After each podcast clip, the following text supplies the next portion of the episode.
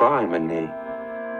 I've diagnosed some people. I think it's been pretty accurate. Definitely done my fair share of psychiatry work. I've prescribed a few pills. You know. Criminy. Disclaimer.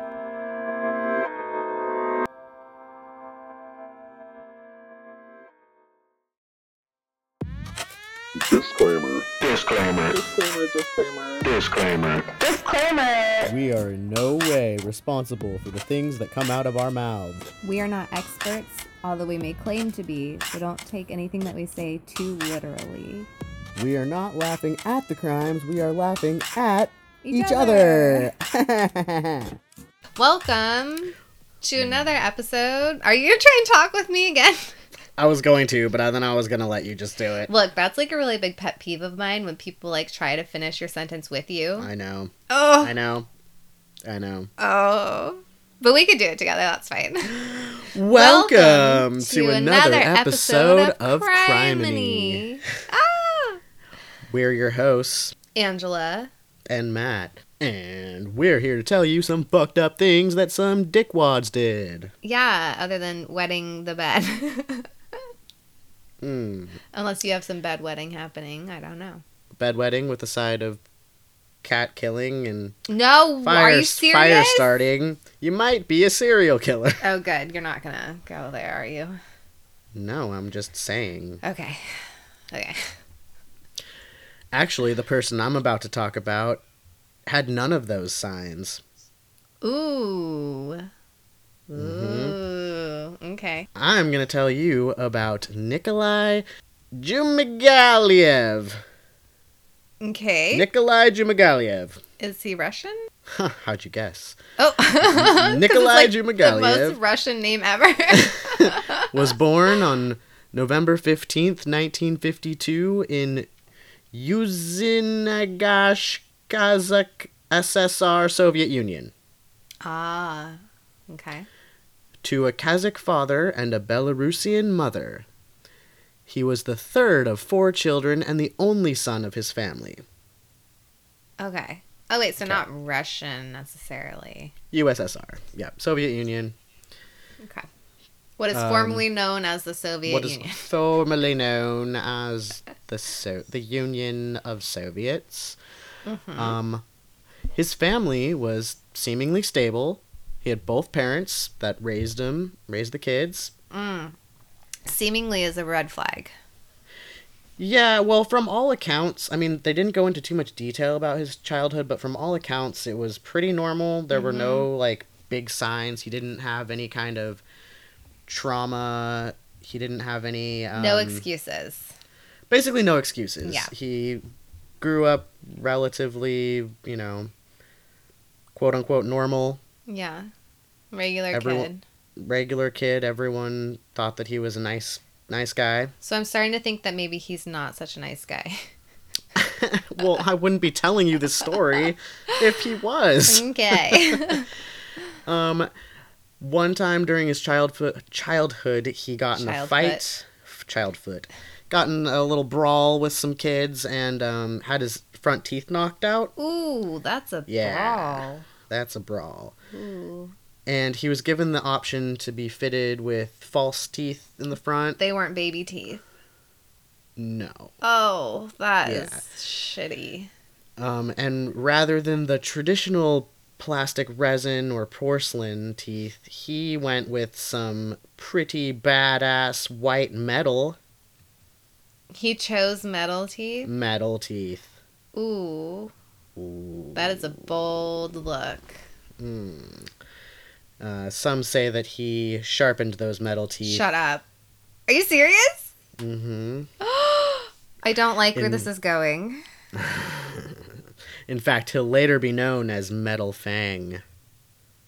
Or Metal Fangs. His two front teeth. He sharpens. Yeah, I'm not sure if they were like because Okay. I, I could not find a picture of him with his mouth open, so I'm Okay. not sure like which teeth if they were like the- you know four or two or whatever. But he The, had metal like teeth the the ones front. that actually look like fangs.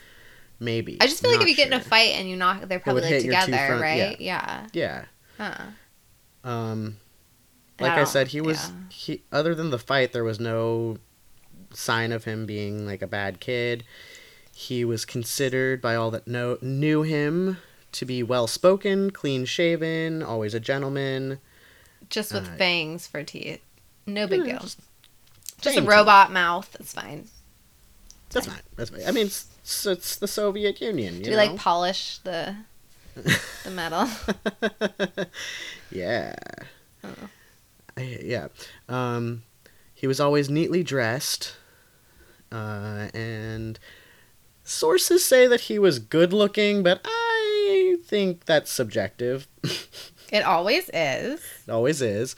So some people thought he was very good looking. Send a, do you have a pic? Uh, I look up. You, you can't spell Nikolai Oh. Zhumagavdiev. Well, yeah. No, actually, I cannot. Zhumagaliev. No, I can't. His last name is spelled. His last name is spelled D Z H Z H U M U M. A G A L Oh, here we go. I'm just I'm just gonna click on. Nikolai Zhumagaliev. Did you look up how to pronounce it? Um, yeah, I had to have a robot tell me. Oh, he's not. Uh, let's see. he's not hideous, but he, No, I don't think bad. that I he's mean, like he's. super good looking. Everyone was like, he's he was handsome. Ew, there's like this picture of someone that's obviously not him, which is like metal in his mouth with like crazy eyes. yeah, he's not. I mean, he's not bad looking. He's not like, you know, my type, I guess. I don't know. I guess for like the '80s Soviet Union, I'm not sure. Yeah, may, who, yeah, who knows? Maybe. Who knows? Anyway, he graduated high school, and in 1970, at the age of 18, he joined the Soviet Army, Okay. and they put him in the Chemical Defense Unit. Ooh, ooh. As far as I could tell, he had a reg like a normal time serving in the army. Nothing really happened. Just messing around with note. the chemicals. yeah, probably a little Yeah. chemical messing. Yeah. Um, after he completed his service, he tried to become a driver and to enter university, but achieved neither goal. Okay. As an alternative, he traveled the Soviet Union, visiting the Ural Mountains, Siberia, and Murmansk. Murmansk. That's like a town where I mermen live. Guess. Merman, Dad. It's like- Merman. So good. Um, so his years in the army did not help him get into university. Apparently not. That's a shitty deal. That's Yeah. yeah, that sucks. Okay. when he was done doing his traveling, he tried a number of professions, including sailor, Oh. forward forwarder, which I don't know what that is. you just like forwards on mail, Forward messages. this is like pre-email forwarding. or he's just like always moving Being forward. forward. Oh, being forward. He's gonna get Uh, slapped a lot. He tried his hand at being an electrician and a bulldozer operator. Hmm. In 1977, he returned to Uzinagish. I am butchering the Russian You language. You sure uh, are. I'm sure it's not Uzinagish. I do appreciate you going international like all the time. Uzinagish. Yeah, because, you know, I just. I need I to just do that more. I know. Well, no, it's good because, you know, I. like needs- balance. yeah, Yeah. exactly. Yeah. So he returned to Kazakhstan and took up a job as a firefighter. Oh, hey. Okay, that's a good. That's a good profession. Yeah. So so far he's just pretty normal, regular, nothing nothing too exciting. Though not exactly a loner, he would generally keep to himself, walking around town, trying to meet different women wherever he went. Oh yeah, good. And apparently because he was like charming and quote unquote so good looking and and he was um generally nice and stuff that always neat. he was he was able to like meet a lot of women Mhm. and um he didn't have a problem with that I mean, hey, he's a hunky firefighter. right his favorite spot in town was near the riverbank Uh oh. Hmm. oh and then goodness. everything changed so upon his return home like a little bit after he got back from the army He contracted syphilis and trichomoniasis. Trichomoniasis. Both STIs. What? Um, Oh, ooh, syphilis. so some people think that like this was the beginning of like Him going crazy. his and his anger towards women Ooh. because he from then on saw like women as you know unclean and like Is this kind of what- okay? Wait. So this is happening like while he's trying out different professions. He's like yeah so, somewhere in between right and trichomoniatic. trichomoniasis uh and i guess he later kind of blamed yeah like i said he kind of blamed Oh, those stis on Look, it's not what's her to happen. fault.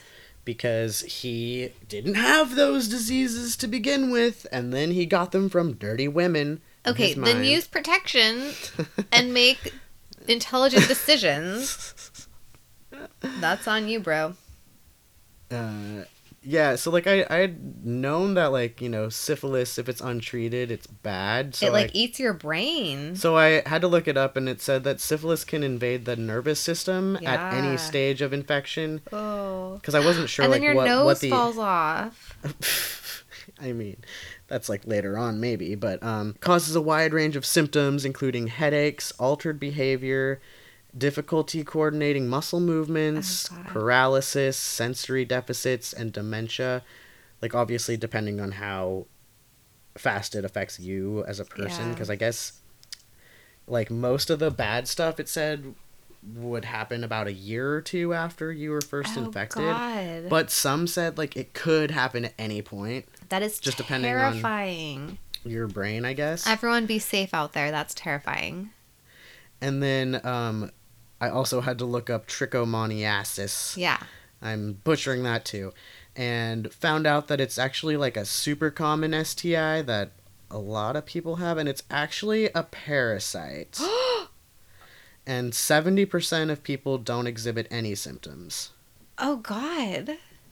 um, those that do get symptoms, people, and I just specifically like looked up, you know, for him what it would be like. Yeah. So it said that um, people who people with penises, penis havers Uh in particular, their symptoms include itching or irritation inside the penis, burning after ur- urination or ejaculation, and discharge from the penis. So It's a you know, parasite. He already doesn't like women, and then his ding dong is burning, and, Uh-huh. And he's itching like, and- "Oh, itchy! They, the the devil's in them," you know. Okay. Um. So terrifying and irritating for sure. Uh. Oh God. Okay. Okay. Okay, Um, all right, uh-huh. Is there like there? But you can be like treated for the parasite, Yeah. right? And for syphilis. Yeah. Both are very are completely treatable. Now, think, were they then? Yeah, Oh, okay. but I don't know when he knew. Like, I don't know He if he, didn't have symptoms right away. He might not. hmm He might not have known because I think he did get treatment like a couple years later, Mhm. but it had been like two late. years. But Mm. This is all speculation on Right. if that is actually what made him, you know, flip. Well, because didn't Benjamin Franklin have syphilis and he didn't go around like murdering people, you know? Right. Like, I'm pretty sure a lot of people have had syphilis and they've not murdered. Right. But also, we don't know what it would do to each individual because it Right. does, it can alter your behavior. Right. Yeah. I'm sure it's like a very individual thing. Did you ever watch the the Mick? Were we talking about Yeah. that? The Knick Yeah. or whatever? Did you see the one? Okay, so one of the episodes, one of the very few episodes I saw was when that woman came in and she had the glasses with the nose. Oh, yeah.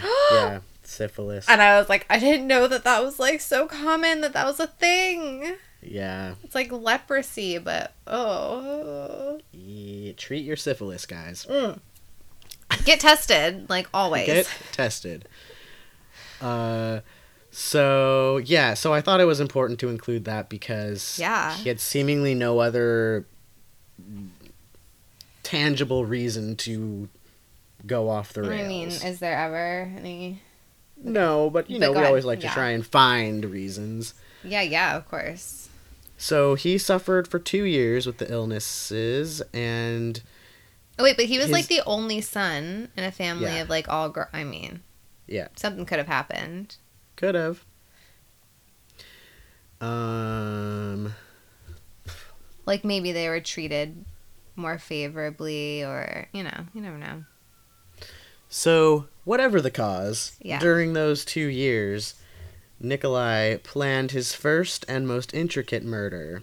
Oh, good, lovely. um once eventually once he's caught he spoke a bunch so i have this quote that he said that's pretty intense Uh oh. he said i always loved to hunt often No. when hunt often when hunting or often went hunting but this was my first time hunting a woman when i went out on the Usanak my my bala my bala ah Usanak Usanagak my balak track Of course, which I think is like a, a path like a trail. Uh, or trade something? yeah some, something like that Yeah, yeah. I saw some young peasant woman. She was alone. I felt my heart pound within me, and I ran after her. Hmm. Hearing my footsteps, she turned around, but I caught up with her and put my arm around her neck, d- dragged her to the side of the landfill. She resisted, and then I cut her throat with a knife. Then So I drank her blood. Oh god. So this like nature trail was by a landfill, and he like so I think I think it's it was by the river where he liked to hang out. So I think it Ah. was just like a, a, a trail that probably like went around along some like train tracks and there was like a landfill and probably like a little road or something. Oh god. Um What's with the drinking blood thing? I just it just wouldn't taste good. Uh, that's your concern. I think the whole thing is disturbing, but then At like least why? mix a little Kool-Aid in. I mean, come on. oh yeah. Yeah, use a mixer. I don't know. no, it's all bad. At this point from the village appeared Bus Factory, which I guess is a bus. Okay. It's called Bus Factory. I Cute. laid down on the ground and crouched next to the murder. While I was laying, while I was lying in my cold hands, when the bus drove, I warmed my hands on the woman's body and stripped her naked. What the fuck? I cut the corpse's breast into strips, removed No. the ovaries, No. separated the pelvis and hips. I then folded these pieces into a backpack and carried them home. Okay. There are s- what? Wait, What I'm not done. does he? no. Wait. I time melt. out. I'm what Does he have like a surgical? How is he doing this? with a knife. How does he know where to find the ovaries? I think he's just cutting open the body and finding the ovaries. Okay, I don't want to talk about it. Okay, go ahead. Not oh, too bad. he said, I melted the fat to fry with, and some parts I pickled. Just hanging out by the. Oh no, he brought it home. He brought it home, yeah. Once I put the parts through a meat grinder and made Pickled. and made dumplings. Oh yeah, it was said that he was actually like a really good cook. and I was gonna say he's quite the chef. Yeah. He liked to cook for his friends and stuff a lot. Gross. Um, and he made like really good food. And I guess the best, the food, the, be- the food he liked the best to make with human was Uh-huh. dumplings. The fuck is wrong with this guy? He said, "I saved the meat for myself. I never served it to anyone else." So like there was some speculation that he had served the human to his friends, Uh-huh. but he denies it. He said that it was too good to share. That is disgusting. What was he pickling? I don't know, maybe the Oh, tongue, pickled tongue, pickled no. eye. I don't know. Ew, no. Pickled ovaries. no. He he said, Twice I grilled the heart and the kidneys. Oh, God. Grilled meat too, but it was tough, and cook it for a long time. Had its own fat. The meat of this woman took me a month to eat. The first time I ate human flesh through power, but then I got used to it. I guess like he said But the he had to power kinda- through it. Yeah, it, the tr- you know it's, it's translated into oh, English. Oh, so- good. Yeah, you just gotta practice, and then you get really Yeah. good at it. It's and then he fine. really liked it. The fuck. On January 25th, I just feel like if at first you don't like it, like why try? Why keep you going with succeed, it? try try again. No, just give up. That's just something you can just give up. It's like not for everyone. That's fine. See, this is why I'm like, what was his motivate? You know, Mm-hmm. it- something snapped or something, or he was just always like that. No, he's like out of his mind. Yeah, but he's able to maintain a seemingly normal life, and everyone around him thinks he's just this Because he probably thinks he's fine. He thinks it's fine. Yeah, He wanted to do it. He just powered through and made it. Ha- he made his dreams come true. he really wanted to like human. So we kept eating until he did. It- it's like you know when you're little and you Mm-hmm. try your dad's beer for the first time, and you're like, "That is disgusting. I don't Mm-hmm. know why adults even drink that.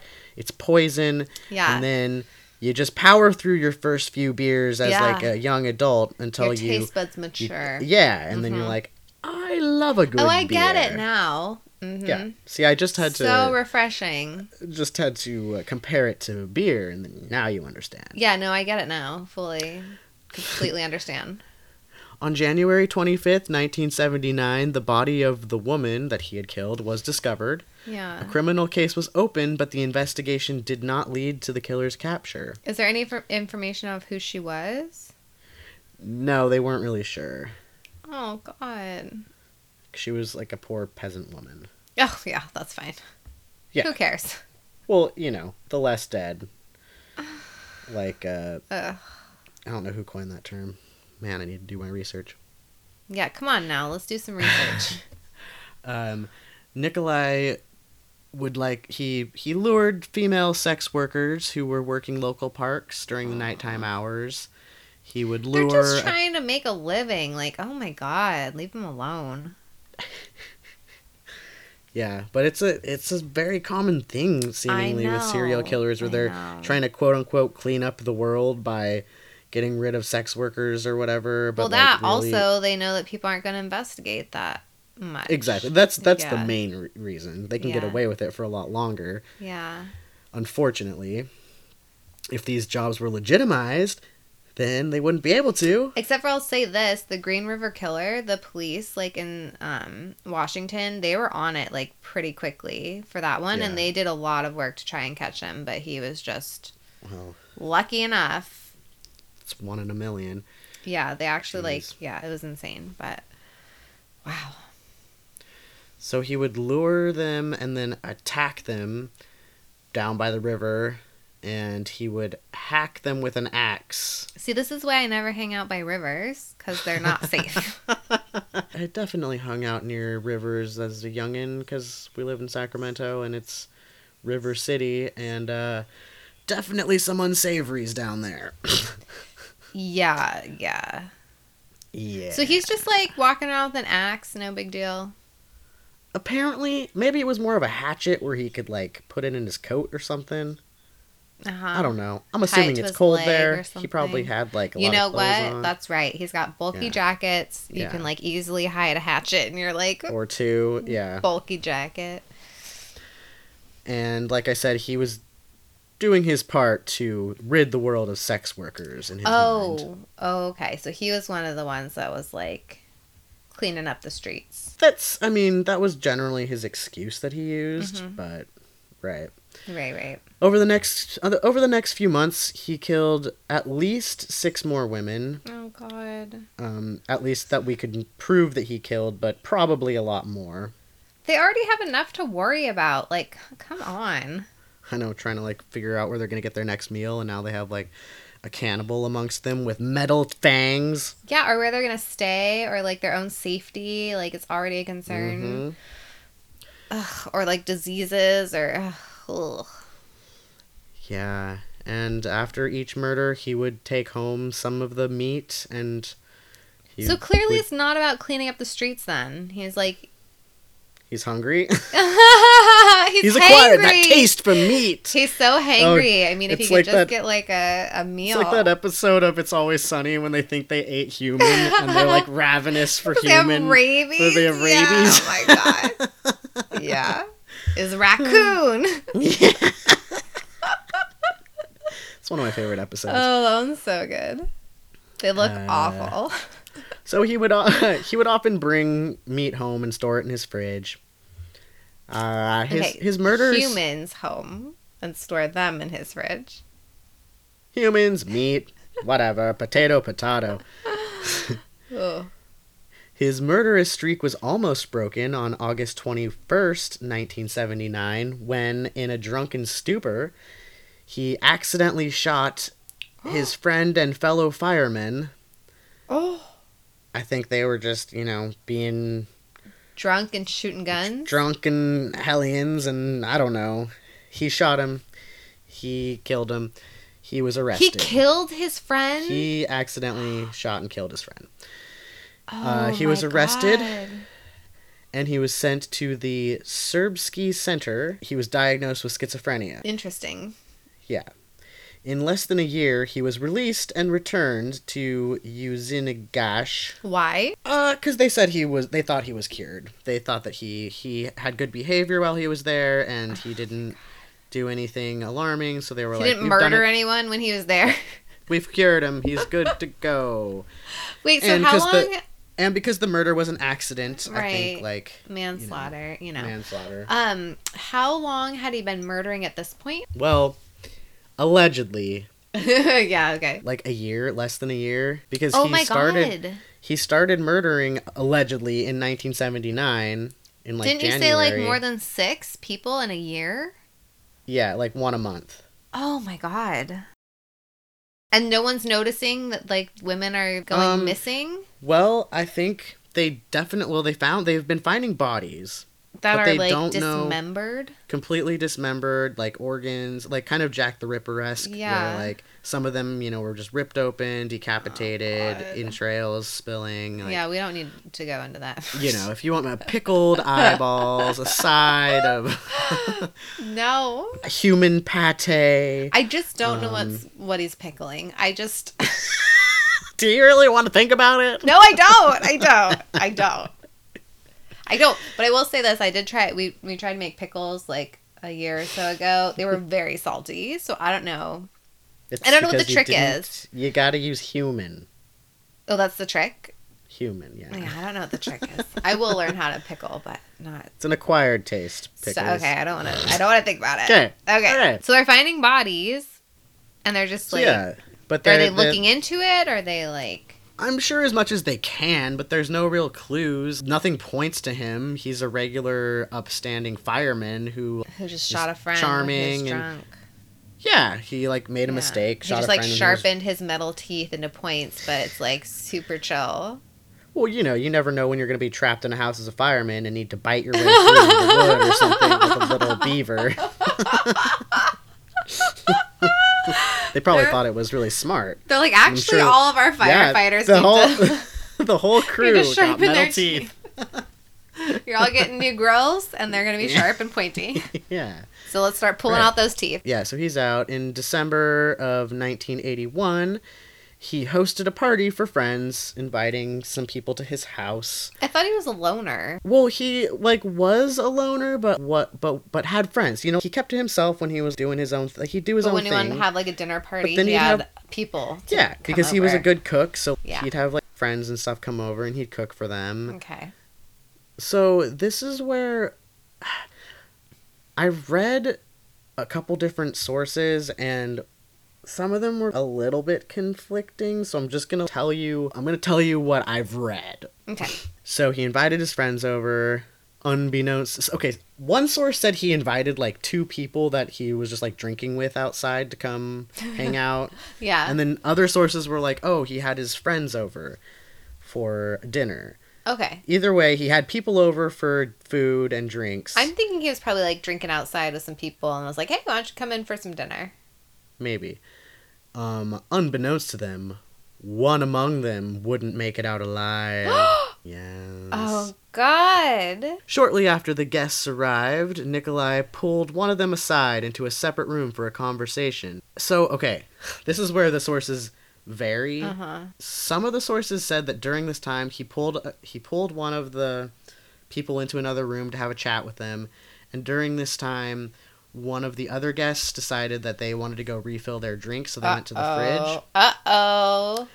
and they opened the fridge and staring back at them was the head of a woman. He took the head? So this is where I don't think that that story is true because Because what's it he going to do with the like- head, right? Exactly, like he's been taking parts that he's eating and stuff, and like a couple sources said And this, like he that yeah. that he that this someone opened the fridge, saw the head, and then like That's very know, dramatic. That's like yeah, a it sounds it's like a a- good like story, a but movie. yeah.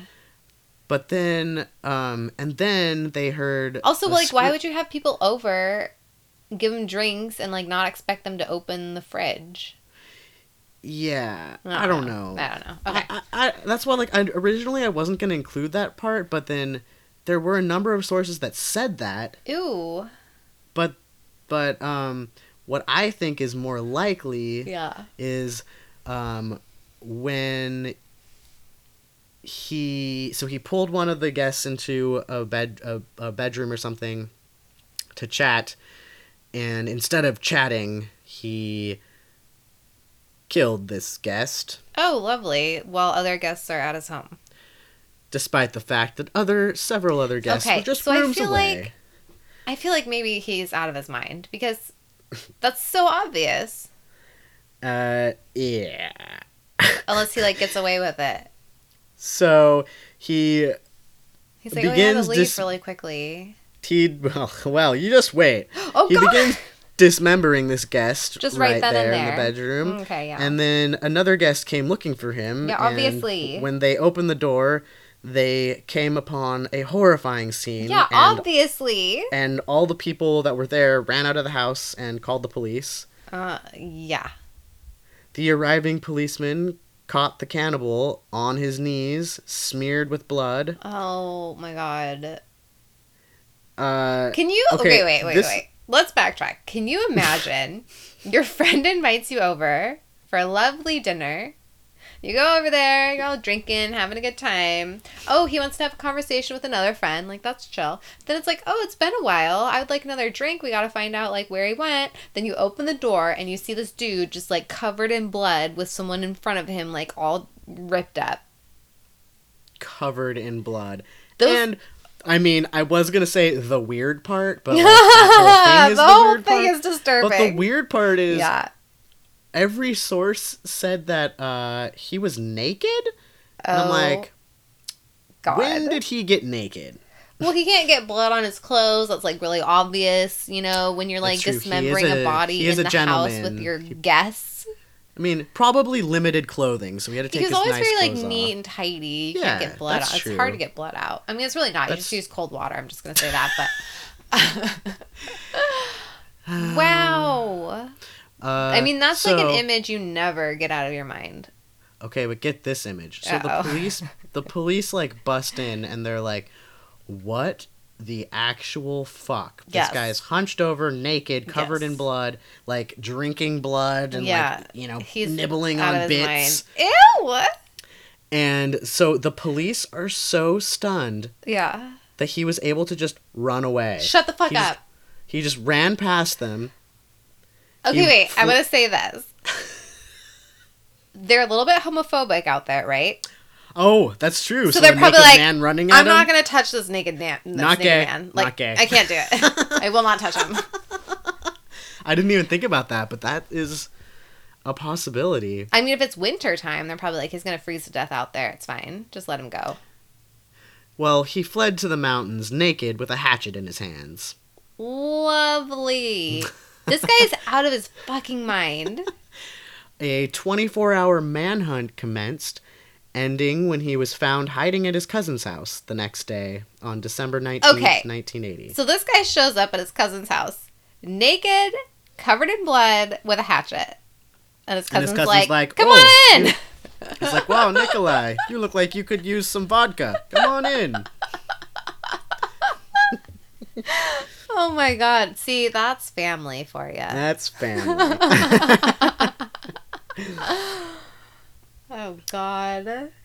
Uh, so they caught him at his trial one year later. He was charged with seven of the nine murders he was suspected of committing. Nine women. Or eight women More and a li- friend. I mean, more likely more than that, but No. because it seems unlikely that he would just start all of a sudden and then kill like one woman a month for like until he's caught. How long Don't is this spree though? Like a year, and then he spent a year locked up, and then he got Yeah. out, and then like another. How long do we know? So not that Mm, long though. Like a little no, over a not year. long at all. Yeah, because he basically he started in '79 and then he was in the uh, in he was in the institution or in the prison or whatever or jail 81 i don't know sorry my dates are a little messed up No, no, that's fine.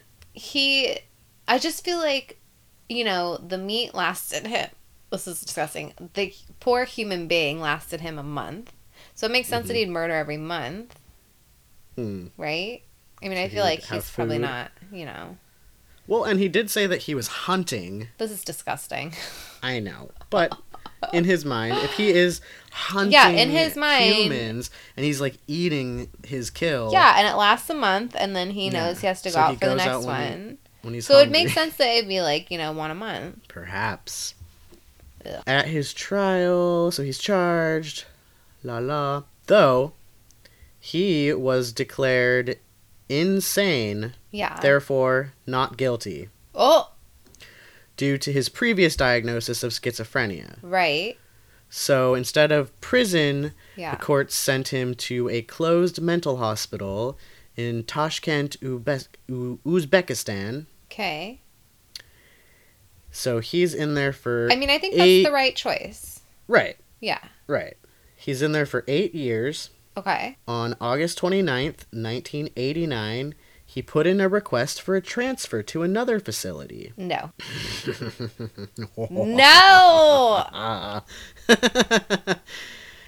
You know how that happens. Oh my god, it happens like so much. Never transfer them. Never transfer them. So, as you guessed, Yes. Nikolai fled using Yeah, of the course car, he did. which Oh, was shit. transporting him to the other facility. God damn it. He wandered for a long time around the USSR, and according to some reports, he committed a series of murders in Moscow and Kazakhstan. I'm sure he did. Right, like he wouldn't have Yeah. stopped. Yeah. He's no. alone and hungry. Ew. so rob a store, you know? Steal from the grocery store. I don't know. In in the past, he had been pronounced "quote unquote" cured a bunch of times and released. So I feel like Um, after the first or maybe the second time when he's cured and then obviously not cured, then you just you're like he's clearly not cured, you know? He's- well, so during the times of him going like in and out of the hospital before he was sentenced or whatever, yeah. he, mm, you know, didn't have very good relations with his native village anymore because they were like, "You crazy." Yeah. And So terrifying. He, so he was not well received there. So knowing that the vi- villagers would likely turn him in, he didn't return back to his home. I can't imagine him being welcomed anywhere. But one of the mm, maybe maybe it was a good decision, maybe not. But uh, so to not alarm the public, no announcement was ever made of his No. escape. How is that a good decision? They didn't want the people to be scared and riled up. No, you need to let them know. So for two years, No. the local law enforcement searched high and low, In secret. hoping, uh, yeah, hoping that the killings would not start up somewhere else in the Soviet Union. They're like, hey, just a casual, you know, like no big deal, just super casual. Have you seen someone with metal fangs? And or Yeah. do you have a lot of sex Really? workers who are who have been dismembered? You know, no big deal. Yeah. No big deal. It's like so chill. Totally normal. We just, you know, just checking. You know, chances are no. I mean, probably not, but you know. yeah, you know, we're we're your local lo- local census. We're just checking in on the number of mutilated sex workers in your area. Oh, speaking of- individuals. The someone came by to take the census here. We have the same Mhm. birthday. You and the census taker? Yeah. Because they have to ask for your birthday. He's like, "What's your birthday?" And I told him, and he's like, "Oh, mine too. Not the same year, but same day." And I was like, "What?" And he's like, "Yeah, I live in I live in the in the village too." And I was like, "No way!" And he's like, "Yeah, maybe Shit. maybe we'll like hear each other celebrating." And I was like, "Probably Have a not. It's gonna be a quiet one, but Just like yell on your birthday, happy birthday. wherever you are, census taker, happy birthday." Okay, so not a good idea to not inform people. Not a good idea. And you know, there had been murders here and there, but no, but none, none of them have been proven to be him. Yeah, because no one's looking for him. So you can't be And like, oh, he was here at that time. Well, and no also there was there was also a another serial killer around the same Oh, great. time Mhm. in the same areas that were you know targeting women as well. So yeah. not sure if it was him or Nikolai. I just feel Um, like it's not that hard. Like he has a very defining feature. It's not that hard to pick him out, right? It's not. It can't be that hard. that's that's a good call. You just like open your mouth. Oh, smile for the camera. Let's see some teeth. Hmm, Oh, there he little- is. Oh, you got a little blood on your mouth. You might want to just m- wipe that off before we take the picture. Oh, the crazy guy covered in blood with the metal teeth. Yeah, that's the one we're looking the for. The naked man with the hatchet and the metal teeth running through the village. Oh God. So for for those two years, he was reported being seen around Moscow, Kyrgyzstan, and Uzbekistan. He hid in the mountains, mainly in Kyrgyz- Kyrgyzstan, um, where he collected medical plants, and he bartered them for food with the local population. What does that mean? I guess he would find. Yeah, that's what I was thinking. Like, what is this medical plants he Opium? speaks of? Poppies and weed. just like any like herbs and stuff that that are used in Oh, okay. um, medicine Yeah. practices Okay. Herbs. Yeah. Yeah. And he was trading the herbs. for food and different things. Yeah, so he would Okay, go. well, he would go in the mountain. He would go in the mountains, collect his herbs and stuff, and then he'd go. Yeah. Yeah, and then he'd go into town and he'd trade them for what he needed. I mean, why didn't he do that all along? he would have been acquired the chill. taste. Look, he could identify plants. That's super chill. That could have been his livelihood. Mm-hmm. Ugh. But it was not. No, it was not at all. With each passing day, it became harder and harder for him to hide, as hang gliders pestered him constantly, and motor vehicles were also engaged in the search. Wait, what? So now they have a search with like hang gliders? You know, the secret, the police just being like, we're nothing, doing nothing but hang gliding just above the mountain. Look Just for any glints for- off of teeth, yeah, yeah. just looking at the beautiful view hoping that he Not- looks up with his mouth open, like, and smiles. "Ah, look Dean, the he's down there. yeah, Oh, not God. sure what the plan was, but uh, They're just like, oh, we're gonna gliding. drive around the mountains. It's okay. We'll find him. We'll spend our time driving around the mountains and hang gliding until we find someone. Could you imagine, like, at like each week that goes by and you don't find him, you're just like, fuck. Like, do we say something now? Do we tell Is the it too public? Do late we- to be like, oh, it's been two years and we still So haven't by the way, you may have noticed all of us hang gliding around the mountains. I mean, two years ago. I oh, know, oh it's God, I know. I can't imagine those meetings. Like, no, it's too late now. It's too late now. We can't say anything. it- it's way yeah. Now the people are gonna get really upset. I mean, maybe like a year ago if we had said something a year ago, but now it's like no way. So Nikolai, seeing all this commotion, he decided that he needed to he needed to kind of divert the investigators' attention because they were getting too move? close. Because he had a pretty good setup finding the medicinal plants and, and trading them for things. Okay, yeah. I have no idea. Okay, what's, know. what's his great diversion plan? I'm dying to hear this. So he decided he wanted to make the investigators think that he was in the capital. So he asked a person with whom he was familiar with Mm-hmm. to take a letter that he had written to a friend in Bishkek and mail it from Moscow. How does he still have friends? He's charming.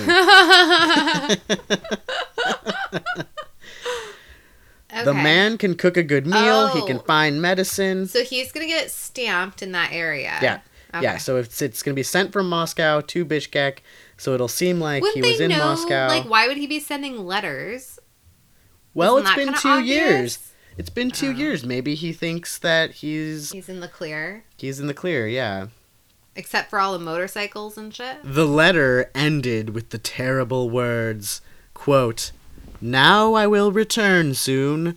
There are a lot of beautiful women here. No one will notice their loss." Okay. His stratagem worked. As the Are you press and- as the press and various publications spread the rumors that Nikolai was in the capital. I just The don't feel like the population- police are doing a great job in this. Well, now the population of Moscow was alarmed by a small item in the Kuranti pa- newspaper Oh, which good. said Someone's publishing it then. which said that Nikolai was seen in the city and surrounding region.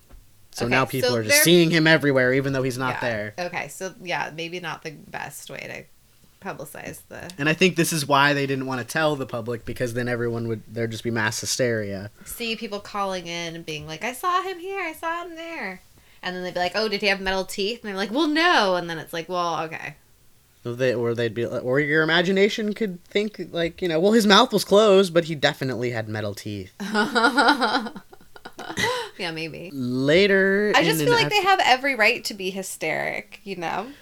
Well, later, in an effort to eliminate the panic, the authorities refuted the claim that Oh, he good. was out. Good. they were like, Yeah, no, no, he's fine, totally fine. We've just the whole team is taking up hang gliding, but we're all fine. Nothing to It's see just here. team building. It's fine.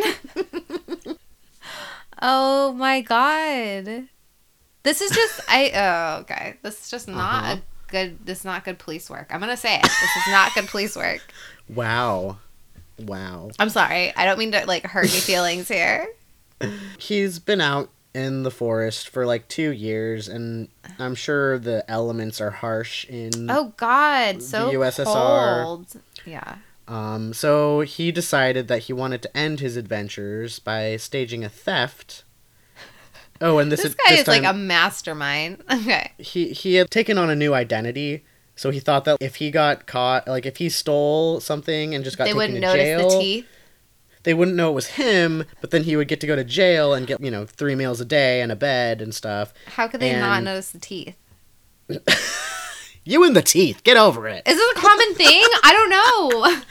No, I know. I, I that's that's a very good question. He'd like never be able to open his mouth. never smile. You gotta talk like covering his teeth with his lips. Like can't even. Cover your teeth with your lips. And they'd be like, "What's wrong with you?"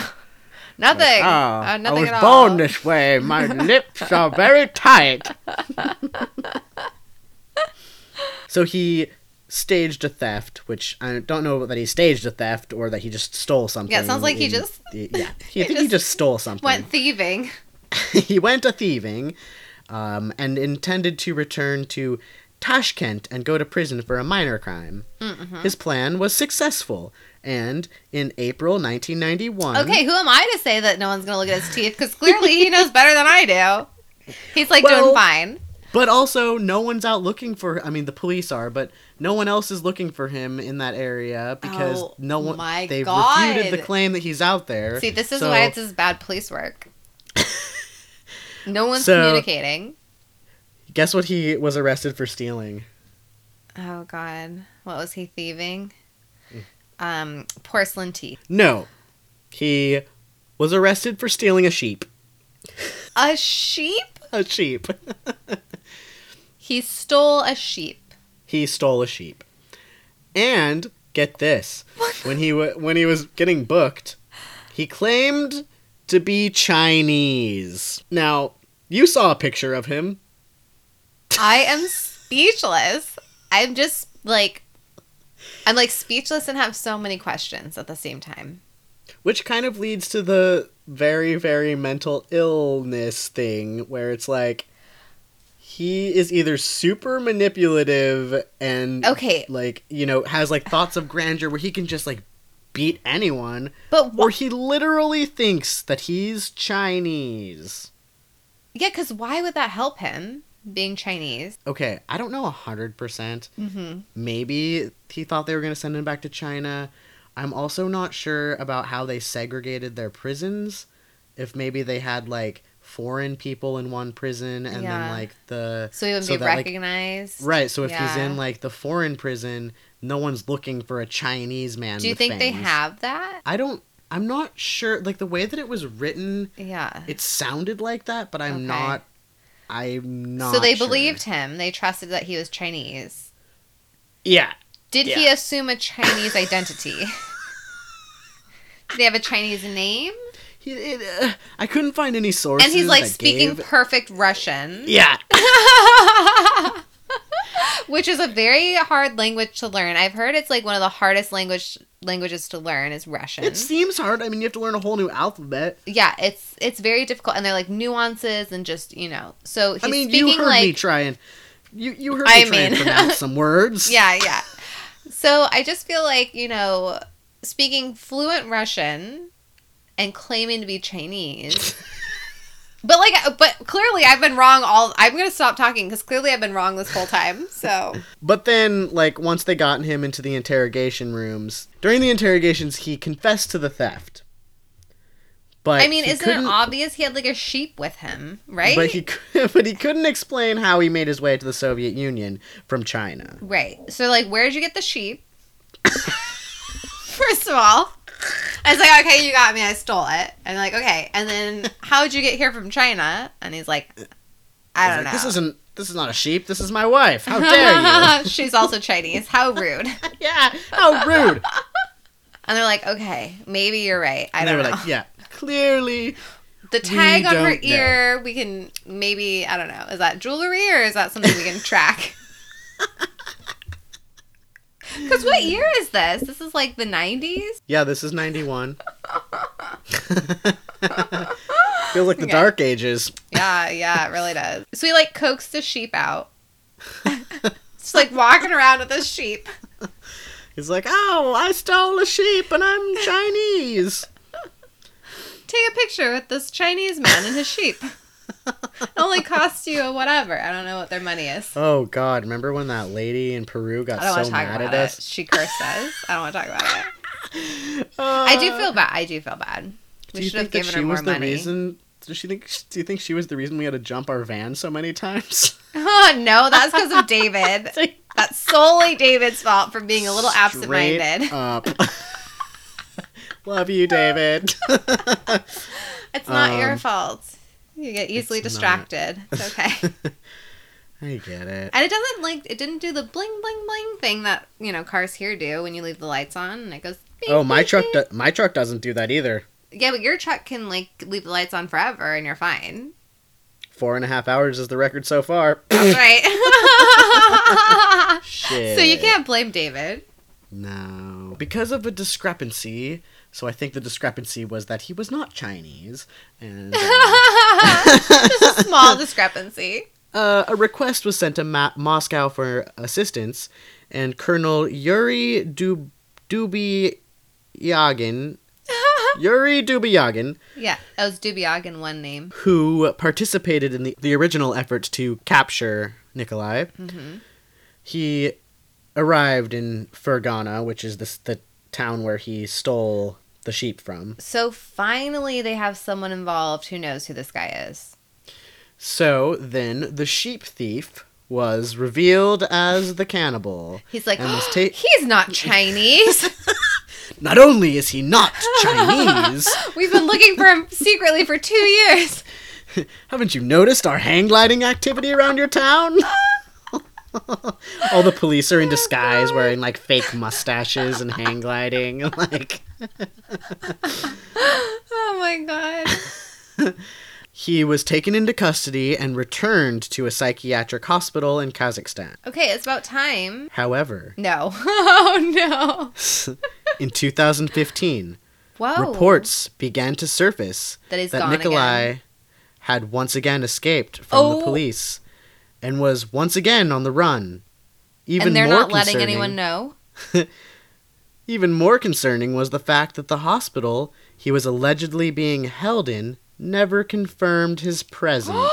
Police in Uzbekistan also wouldn't confirm whether they were looking for him or whether local citizens should be concerned. What the? So they still haven't learned. They're still doing this shit. But the Oh, story of his 2015 escape, however, Yeah. was never confirmed. The police actually tracked down the author of the false Facebook report, Oh, okay. who turned out to be a 21 year old female resident I was gonna say he turned Nic- out to be him all along.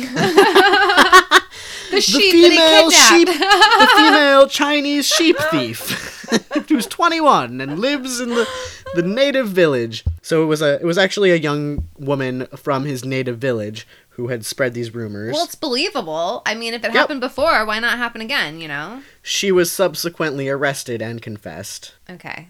And she's probably spending longer in prison than he is. Currently, Nikolai Dzhumagaliev is isolated from society and is incarcerated in a special psychiatric clinic fenced with barbed wire in the village of Aktas in Almaty region, where he is in, Or, where he is engaged in the repair of small equipment.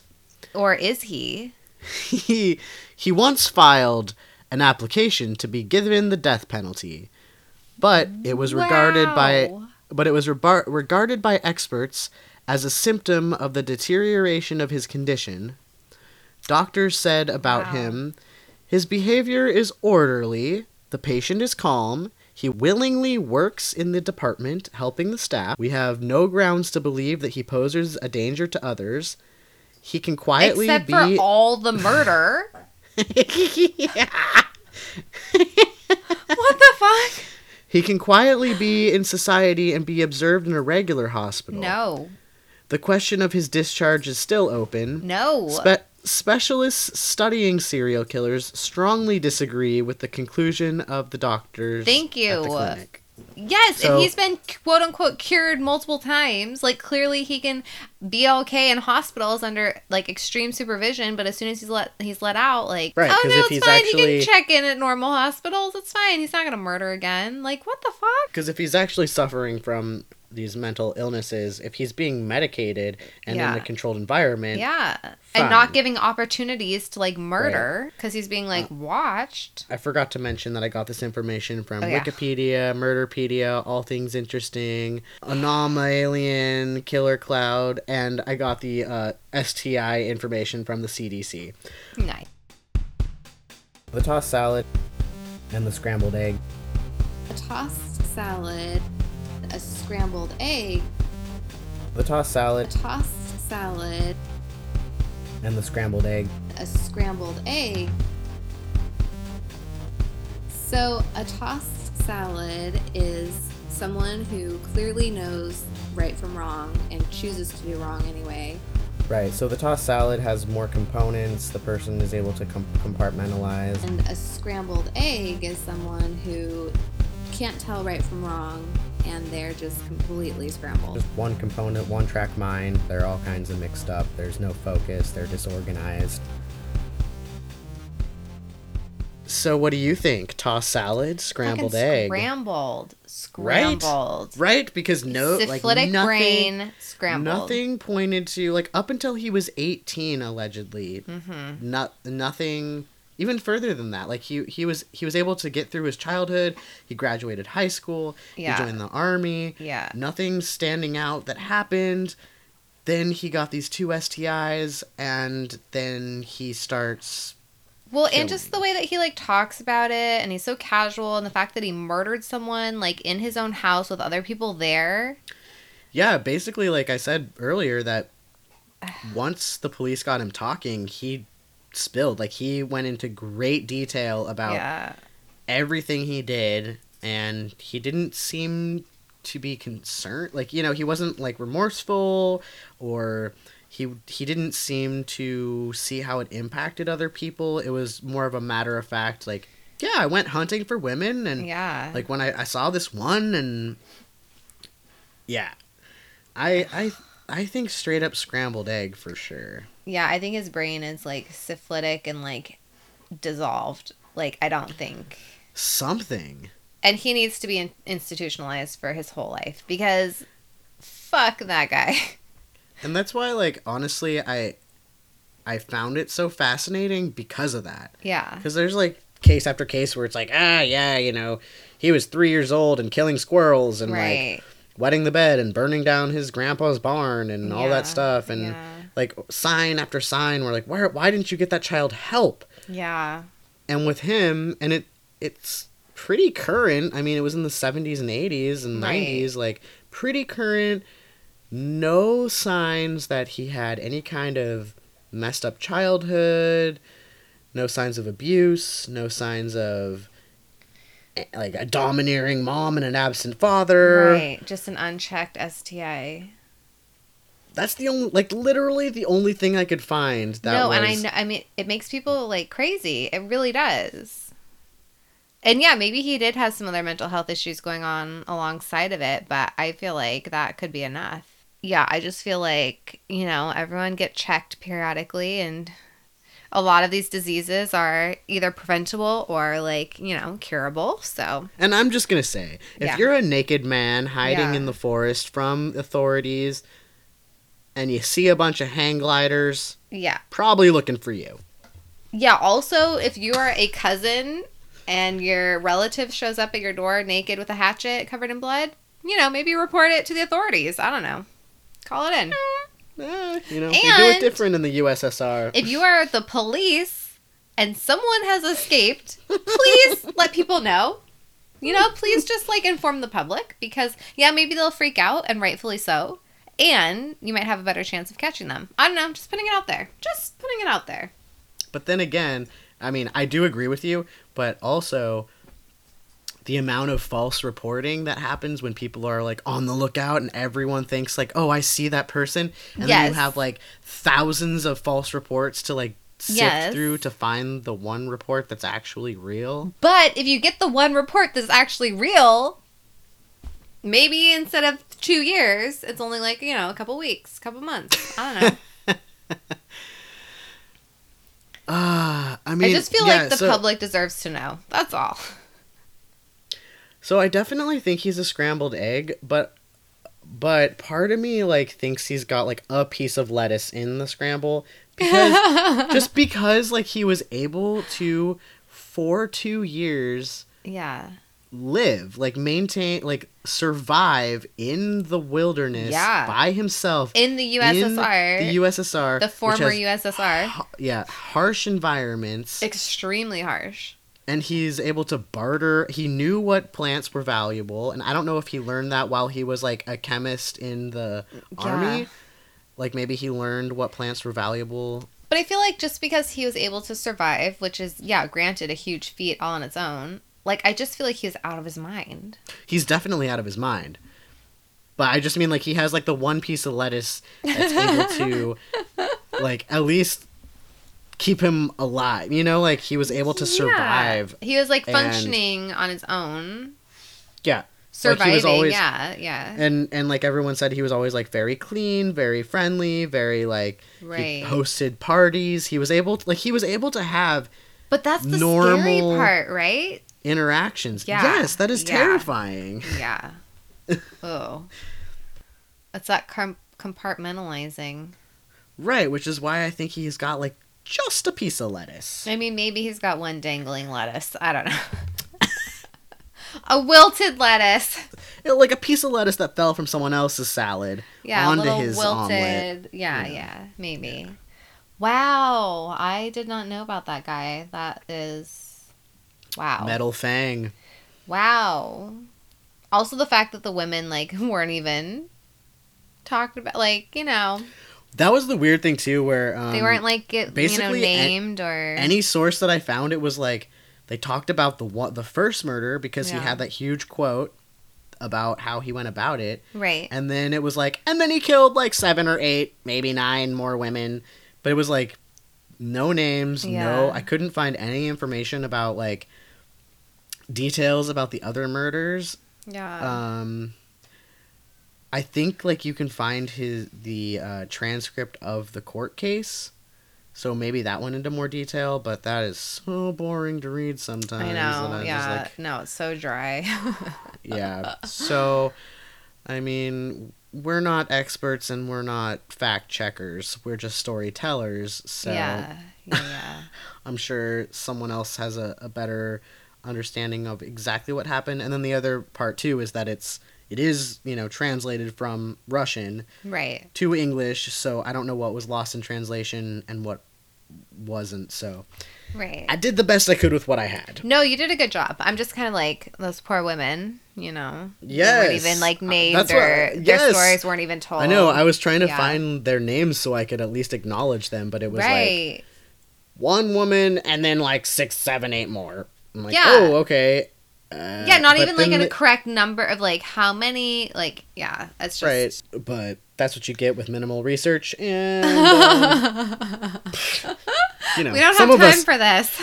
some of us have to work. Look, we don't have time to learn Russian and translate these documents. Okay, what do you want? Ugh, jeez, I know. I'm I'm working, you know, forty plus hours a week, and doing this so podcast, and trying Yeah. to do other things. So. Trying to get laundry done so you don't have to like. oh God, yeah. I guess I should tell the podcast that uh, I realized yesterday after a long day of work, a full day. a full day, a full eight-hour shift, uh, and during that shift, I had thought that I had developed a nice butt. Because I've been walking up and down a bunch of stairs for Oh, work. That's right. And uh, nope, turns out my underwear grows backwards. Did not grow a bigger butt. I'm just an idiot. That's it. That last that last pair of underwear that we all have, the last resort underwear. Yeah, I was down to the last resort underwear because it was time to do laundry, and it was it was either that or commando. And apparently, No, I'm not I trying to choose, brag, but I, I, should do choose have a. commando next time because I apparently my ability to put on underwear in a half sleep stupor is uh, not a good sign. so I have a couple last resort underwear.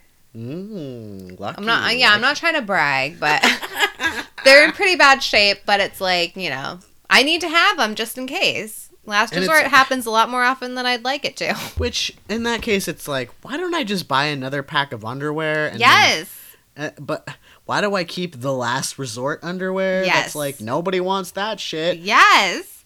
But then it's also part humiliation where you're like, oh, I guess I have Mm, I'm to down wear to this, this. disgusting underwear. Yes. I have got to do laundry. Yeah, you kind of need that rock bottom for laundry. you do. right? Otherwise, it's like, meh, I can just flip these underwear inside out and wear That's them another couple days. You know, some people do the like flip it inside out, wear it backwards kind of a thing, but Mhm. you've learned Well, the but backwards does not work. you, it does not. It does. I I feel mean, like for well, women, backwards would fair- not work at all. You would get a wedgie. It would be very You uncomfortable. gotta go boxers or boxer briefs. Yeah. But uh, apparently it's doable because I got through an eight-hour shift wearing them with only feeling like my butt. Just feeling really bigger. good about that bubble butt you've developed. I was like, mm, girl, pop it like it's hot. Filling out these pants so nicely. I Everyone's gonna be staring. Well, also because like these shorts that I'm wearing are, uh, I have like three, three pair, three pair of black cut off jeans shorts. Uh huh. Two Did of you them cut are the these off exact yourself? one of them. Two of them came that way. So two Uh-huh. of them are like the exact same shorts. I just have two pair because I like Yeah. them. They're comfortable. Yeah. The other pair that I cut from a pair of jeans, it's like they're it's a little bit tighter because they don't. It's not as doesn't have the stretch that the other jeans do. Okay, So I just assumed that oh these are the tighter pants. Oh no. Like uh, it must be the pants or my butt is getting much more voluptuous. yes, yes. But no. No, no, no. Just backwards. Oh, thanks for sharing. Also, speaking of last resort underwear, do you need to like wash things? Do you need to wash yourself? Check out Humblebee Herbal. Have you ever needed to wash a pair of underwear in the sink? I Oh, have, and I've mm. definitely used my Humble Bee Herbal soap. I use it on everything. I use it to wash my clothes. I Let use me it to wash tell myself. you this. I used the charcoal bar Blemish Be Gone. My s- my skin is so sensitive on my face in particular. Right, I know. if I put anything on it, I break out, out, like, immediately. yeah. Even though I am like almost 30 years old. I still have breakouts all the time. Especially with the Mm-hmm. mask situation, like breakout, right?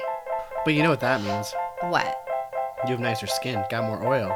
That's right. I will wrinkles. like not have wrinkles forever. At the same time, I'm developing wrinkles and breaking out. So that's like lots of fun. anyway, so I look like an old teenager. anyway, facial steams are key right now. Facial steams are making my skin like feel so happy. And I use that charcoal bar. I did not break out. It was Really? amazing. It was amazing. You were actually able to use a, a thing I was able face? to wash my face with soap. Yeah. Wow. Amazing. I did. I tried it out last night. I was a little bit skeptical and it was beautiful. Nice. So you're gonna use it from now on. I am going to. And the facial steams, like mask wearers out there, everyone being responsible, clean out your pores. It gets gunky.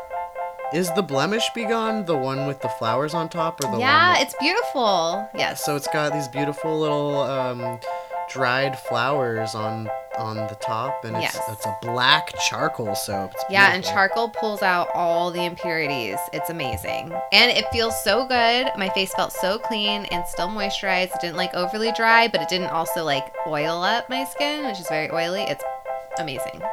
Wow. Yeah. Well, let me tell you about the shaving soap that they have. Tell me all about it. Because I mean, what you you said basically reminded me of that. Oh, that Um, you break out and have wrinkles? Yes, I break out and have wrinkles, so shave, We're like going through No. puberty and aging at the same time. girl. I've been through puberty twice. I'm still a pubescent man child. Uh, actually, that's the reason that I kind of stopped. I, I didn't shave. That's why I grew a beard because my skin would get irritated and I would get pimples. Yeah. um, from shaving. And with the shaving soap from Humblebee Herbal, it it lathers on really nice.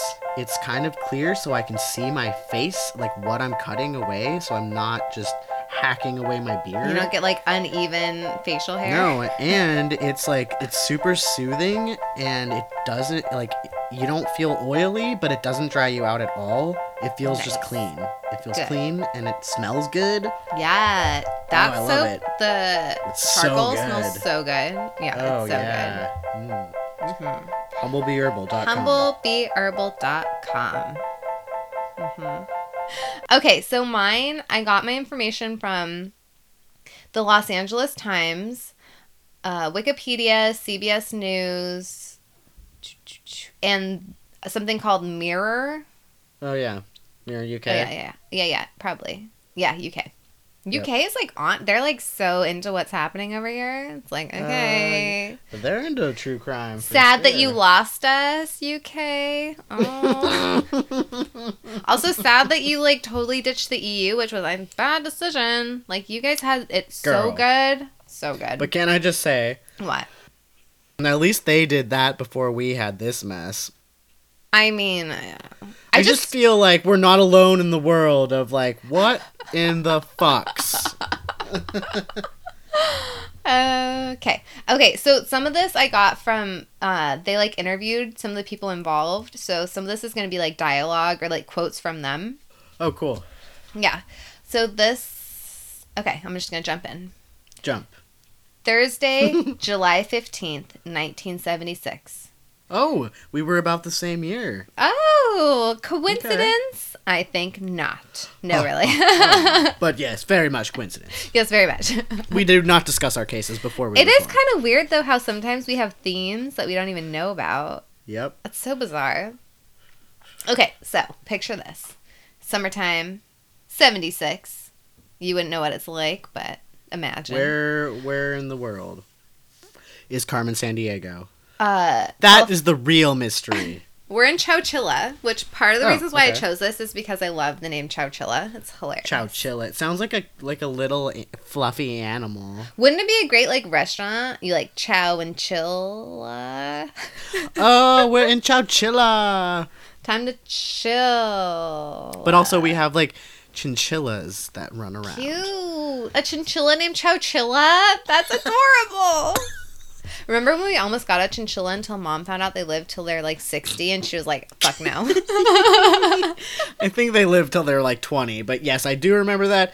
And we went to the chinchilla farm and we Yeah. like pet one. And we yeah, they're baby. so soft. We saw it do a little lava bath. Oh, They're it's so cute. Is it really only 20? I thought it was 60. Okay, I definitely inadvertently lied to some people. You're like, yeah, they live for like 200 Yeah, years, what? man. 10 years? Why didn't we why couldn't we have gotten one? We were little.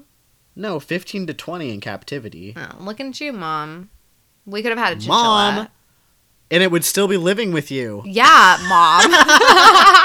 Mom, why didn't you get the, us that chinchilla? It was so cute. And then she has to keep like importing lava ash for like it to bathe. And she's like, Yeah, God really." damn it. but it's so fucking soft. It's so soft and delightful. Ugh. okay, are we ready for my depressing story Oh, after God, that I'm delightful sorry. tale? Did you forget I was going to tell you a story? Uh, Okay. It's my weekend. Okay. So we are. It's a Thursday. It's July fifteenth, nineteen seventy six. Okay. Sorry for those who were paying attention because Matt clearly wasn't. I'm just recapping for him. It's around 4 p.m. School bus driver Frank Edward Ed Ray was transporting 26 students. It's hot. Next to the last day of summer school, the big yellow school bus from Dairyland Unified School District. That's right. It's Dairyland Unified School District. It's not like it's not like Dairyland, like Maryland. No, no, Dairyland? it's Dairyland. wow. Well, I don't know how they pronounce it, but it's spelled Dairyland. Okay. Was lumbering down county roads lined with fruit trees. Can you picture it? It's beautiful. Uh huh. Yeah. Sounds nice. The kids were being driven home from a summer class trip to the Chowchilla Fairgrounds swimming pool. Oh, that's how we got talking about talking about chins. Okay. Uh-huh. It Chowchilla. all makes sense now. Yes. Beautiful, fun day, swimming at the pool, good time. Mm, sounds good. The bus driver Ed was born in Le Grand, California on February 26th, 1921. Whoa. Okay. He was one of eight children Mhm. born to Frank and Mary Ray. Sorry, Marie. I don't know why I did that. I'm gonna. I might have trouble reading this. Okay, Mm-hmm. Marie Ray.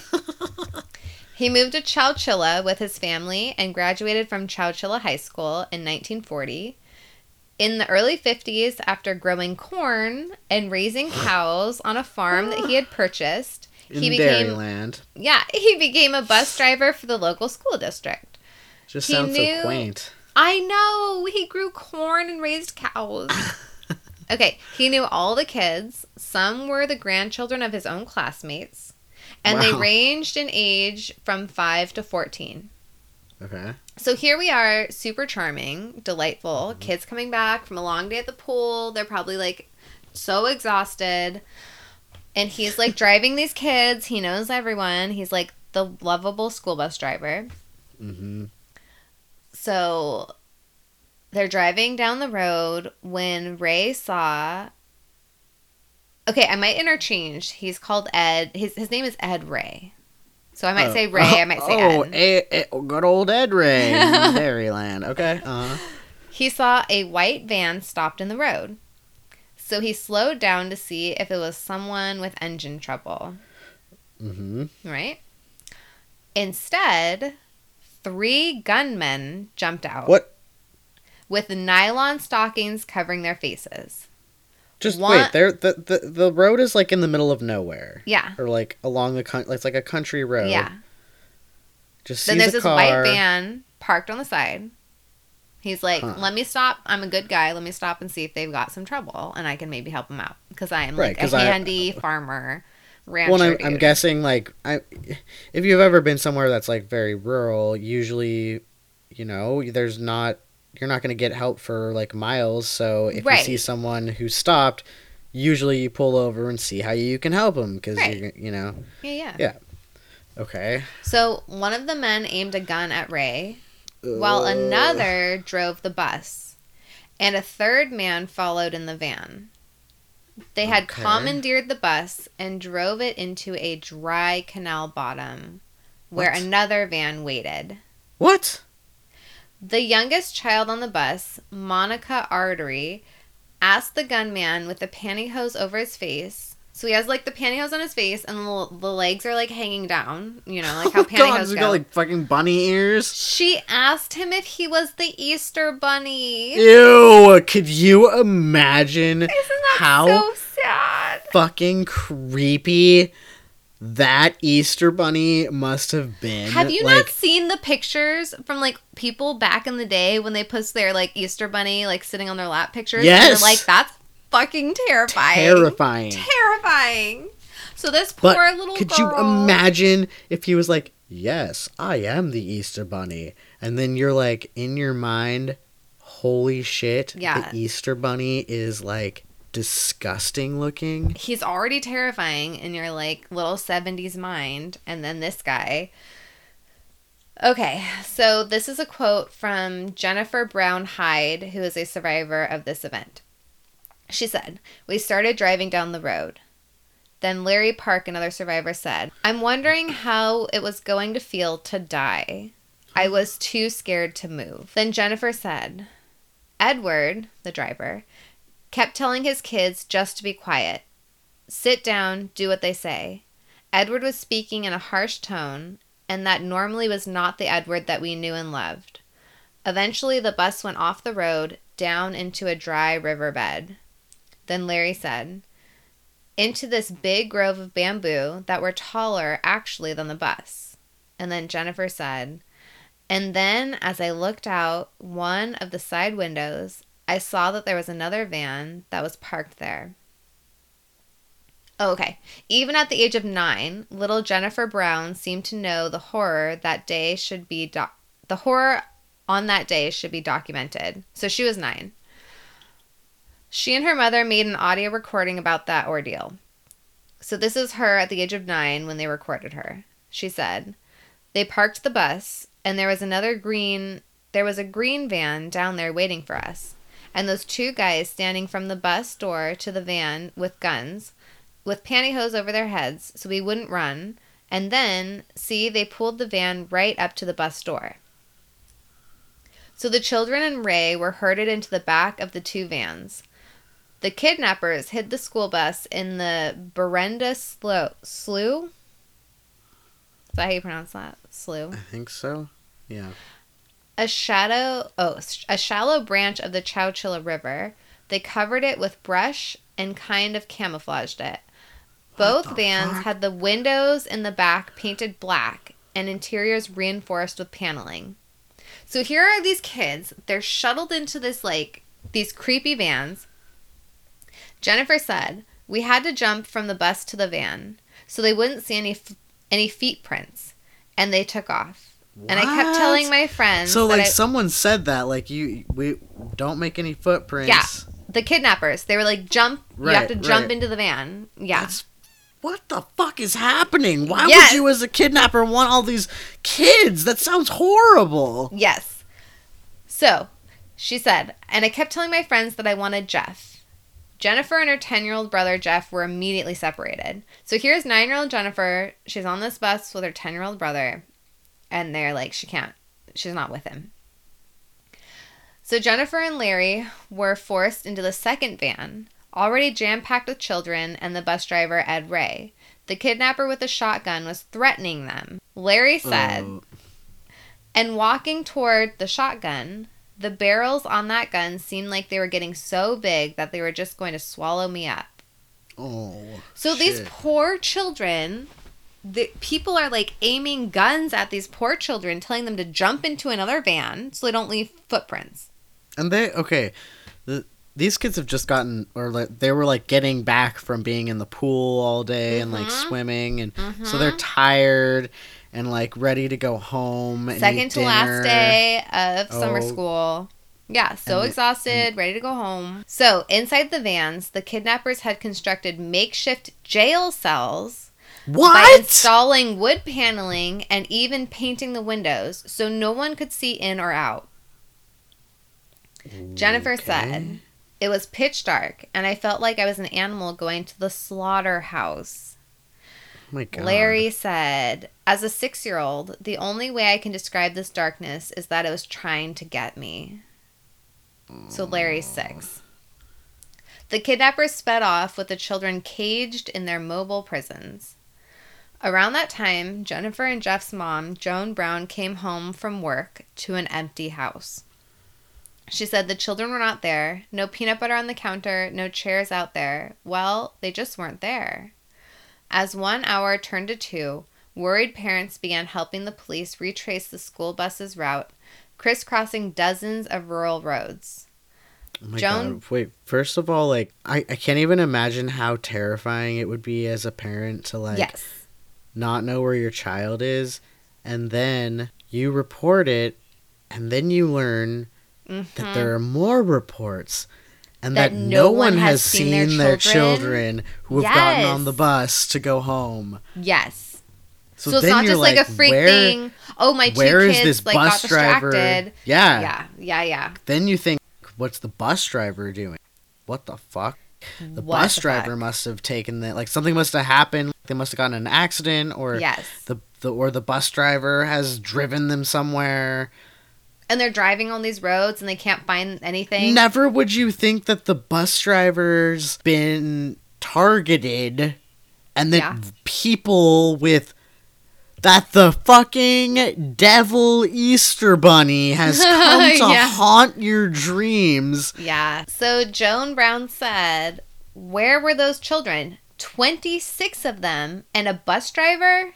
Nowhere. 26 children. Damn. So then, just before sunset, a police pilot spotted the big bus about seven miles outside of Ch- Chowchilla, hidden in the dry riverbed. Sheriff Ed Bates of Madera County, California, said you would only see it from the air. Mm. Madera County Sheriff Ed Bates that's kind of redundant. Mm-hmm. Rushed to Yeah. the scene. His deputies had already found the bus empty. The children and their driver were gone.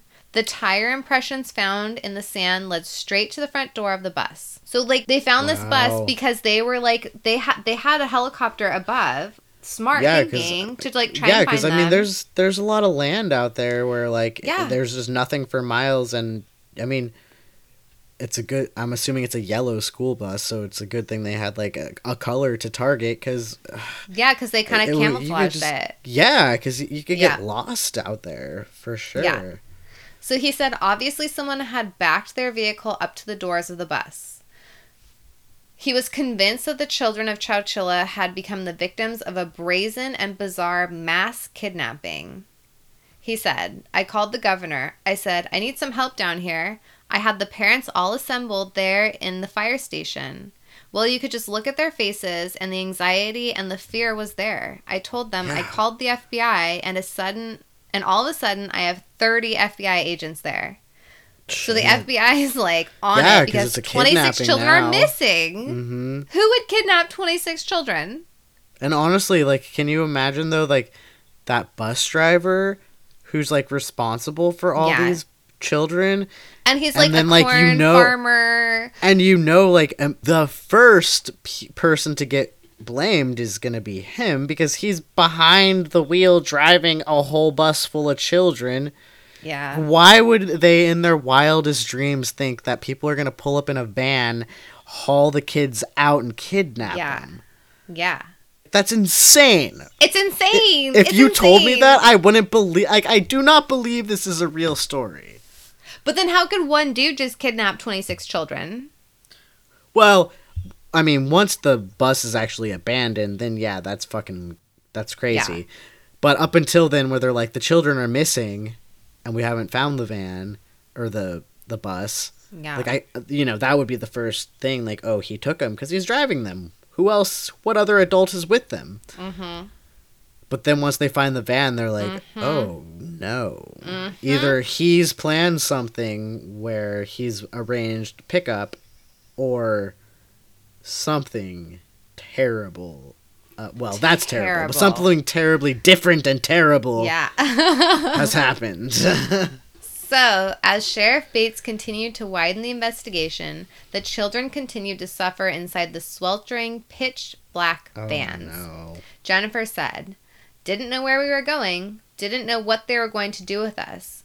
We drove what seemed like for hours upon hours upon hours. We all tried to comfort each other. And, And then Larry- the pitch black with your with your Yeah, friends, with a bunch like, of other freaking out kids. Yep. and you're all just trying to be like, it's okay. Like these scary Easter bunnies are like kidnapping us. It's okay. Fuck. so Larry said, and I remember that I kept falling asleep and coming back awake. I would dream about being, I would dream about being up in the forest where my family would go camping. Aw. And then Jennifer, this is audio from Jennifer's recording at from age nine. And a few of my little friends that were five and six, they came over and started laying on me and crying. And I told them, be brave because it's going to be all right. This little nine year old who's being strong for these like other little kids and she doesn't know what the fuck is going on. So then so they're in these vans for like what seems like forever. It's dark, they don't know where they're going. They just feel like they've been going forever. Then the van started to slow down. The kids could feel it pulling off the road, lurching from side to side on rough terrain. and oh, before coming to a stop, after nearly 12 unbearable hours, Oh my god. no and you're water. in the fucking Southern Californian wilderness area the middle of in the summer, summertime Mhm. where temperatures are like a hundred degrees. in the backs of these vans with Oh multiple children, probably like what, 13 kids per van? Thirteen in a van, yeah. Yeah. No water, no bathroom breaks. Oh shit. You'd be passing s- out. the smaller kids throwing up from motion sickness. Ew, the blacked out van. You can't see where you're going. You're just like jolting around Ew. in this hot oh, van. God, packed in with a bunch of other sweaty kids. Horrible. The older kids were singing songs to cheer everyone up.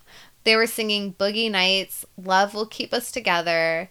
And if you're happy and you know it, clap your hands. No, that's But, but that is they the creepiest. Wait, no, they changed the words to if you're sad and you know it, clap your hands. oh god, that's so fucking depressing. It's so sad. It's so sad. Okay. So Oh, Larry God. said they opened the doors and they took Ed Ray out first. They shut the doors back. oh no. and then there was so, you- So nothing. your one like well, your one adult is gone. One Oh, short. There was no sound.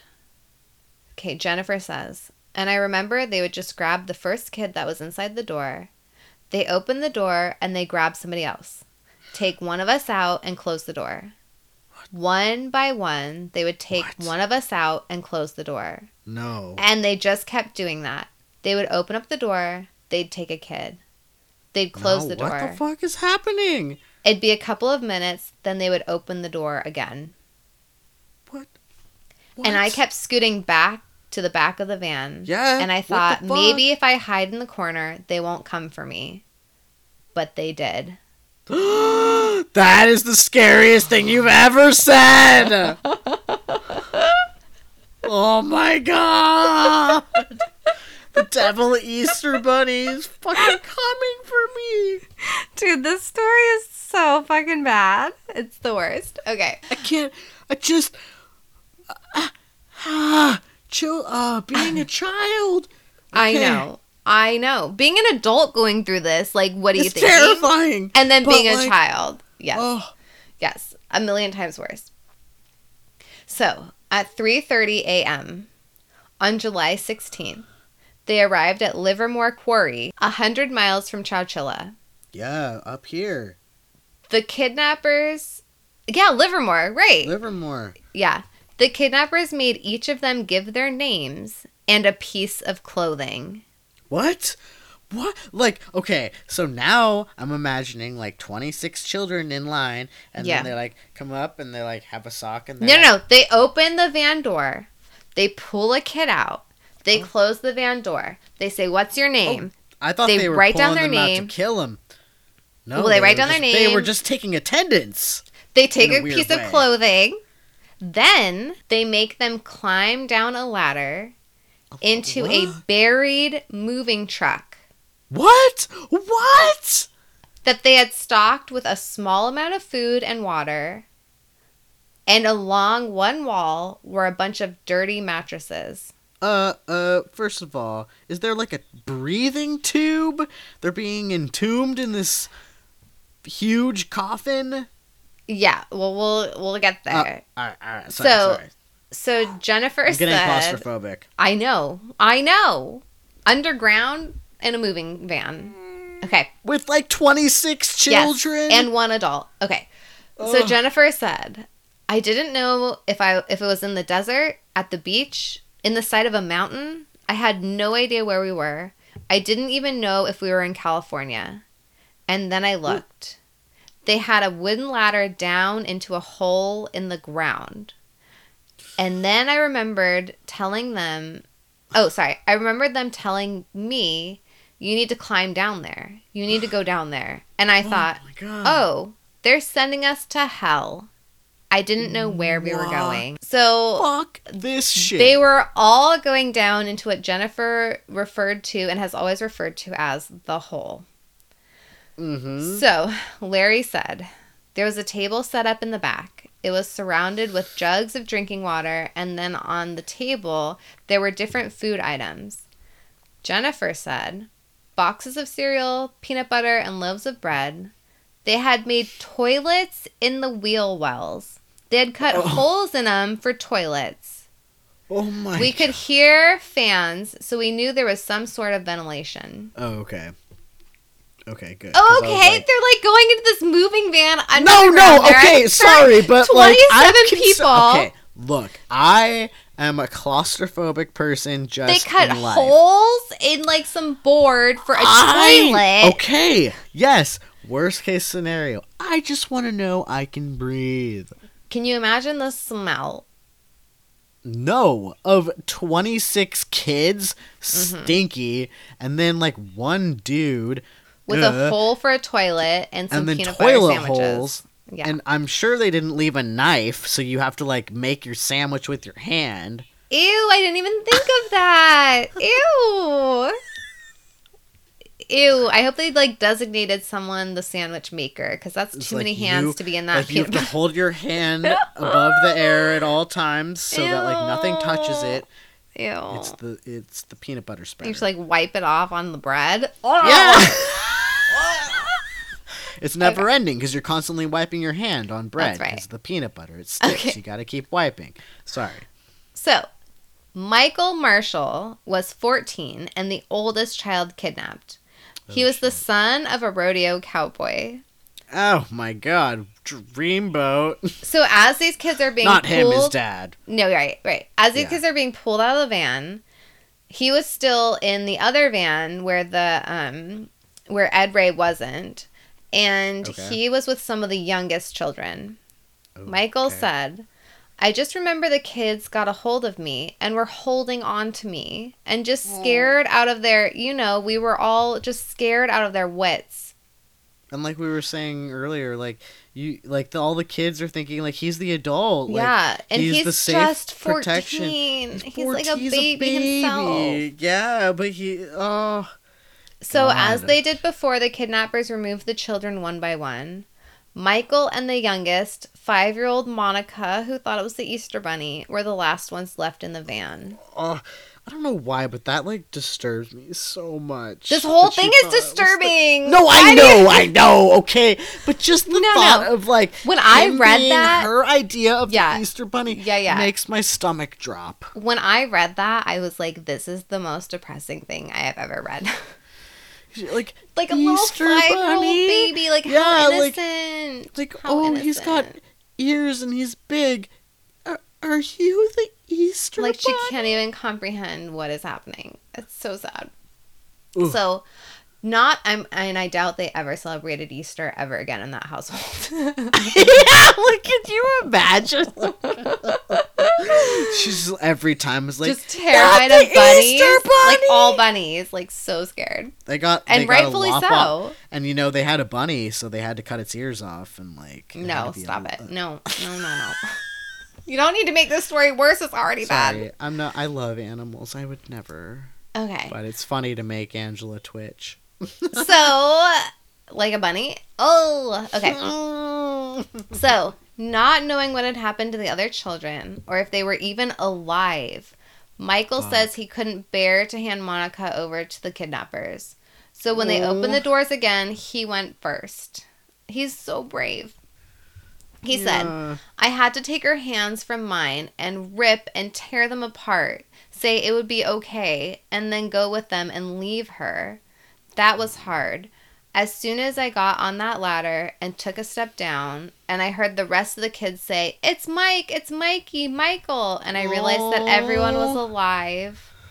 Cause he's like the big kid. and He's the like, oldest oh, kid." he's like he's gonna save us. He's like the he's like the hero. hero. Yeah. Oh, Mikey. I had to like tear poor Monica's hands off of him to be like, I'm gonna go first. Like this. I'm gonna go to the demonic Easter bunny Yeah. and I might be killed. Cause like you know at that point when you're like you're you don't know what's happening and people are just being pulled out one by one. You like, Yes. I assumed until you said they were just writing down their names and taking like a sock or a shirt or whatever that they were just like killing them as they were bringing them out. yeah. Yeah. So you're like, I'm gonna like hopefully like if she can hide in the back, Yeah. she won't be killed. And then yeah. Ugh. Yes. How brave is this kid? So, Mm. to his relief, not long after he started going down the ladder, Monica came climbing down the ladder and they were together again. He said, We're okay. We're okay. We're okay. So, right now, so Yeah. far, we're all right. He's, he's comforting all the youngins. Yes. But the sense of relief was short lived. Jennifer said, Before I knew it, the ladder was gone, and they threw a roll of toilet paper down and said, We'll be back for you. And that was it. The What kidnappers fuck? then covered the opening with a manhole cover. First of all, one roll of toilet paper. Yeah. Twenty six children. 27 people. 27, 26 children and one Yes. grown person Yes. shitting in a wheel well. For who knows how long they're going to be down there. Yep. Yeah, yeah. What? And they've already stolen an article of clothing that could have been a wipey. That's right. Yep. They're down a lot of wipes. At least 25 wipes at this point. I'm Okay. disturbed. It was stuffy with only two air tubes. Above them, the men started throwing dirt over the roof. The Oh children were God. screaming. Yes. One fainted. Yes, because it's so hot. It's so Ray, hot. and they're being buried alive. Yes. And you could just hear thump, Yeah. thump, thump with the dirt landing. Ugh. Blah. So Ray tried nightmare. to. I know. Ray tried to soothe them, but he was crying too. Des, you're 14. You're a baby. He. No, no, Ray, the driver. Oh, you're no, you're a man. But yes, I mean you feel He's responsible, for these kids. for all these kids. Yeah. and you know them each individually as people, Yes. and you care about them. And they're like grandkids Ah. of your schoolmates. Yes. So, So- like yes, you you like into like you know them. They're your family basically. It's And- a small area. On top of it all, he was sure that the roof was going to cave in. Yeah. The sides of the van were buckling with the weight of the earth as if they were caving in too. So you're just. Oh my god. He said, I thought we were going to be crushed to death. Yep. I remember the darkness inside. There were a couple of flashlights, but when they were off, it was pitch black. Oh I could taste the darkness. It was so thick. It was horrifying. Because it's one thing to be in a pitch black van where you're like, Uh-huh. I know that I'm on the surface of Earth, and Uh-huh. like, you know, I can at least in my mind reassure myself, like, I can, uh, like, the van is the only capsule, but Mhm. once you're below the Earth, and the, Mhm. it's not just the van, it's the whole Earth. and the earth is actively crushing it all Cru- and yeah, you're gonna like be crushed to, death with these children Yeah. Mhm.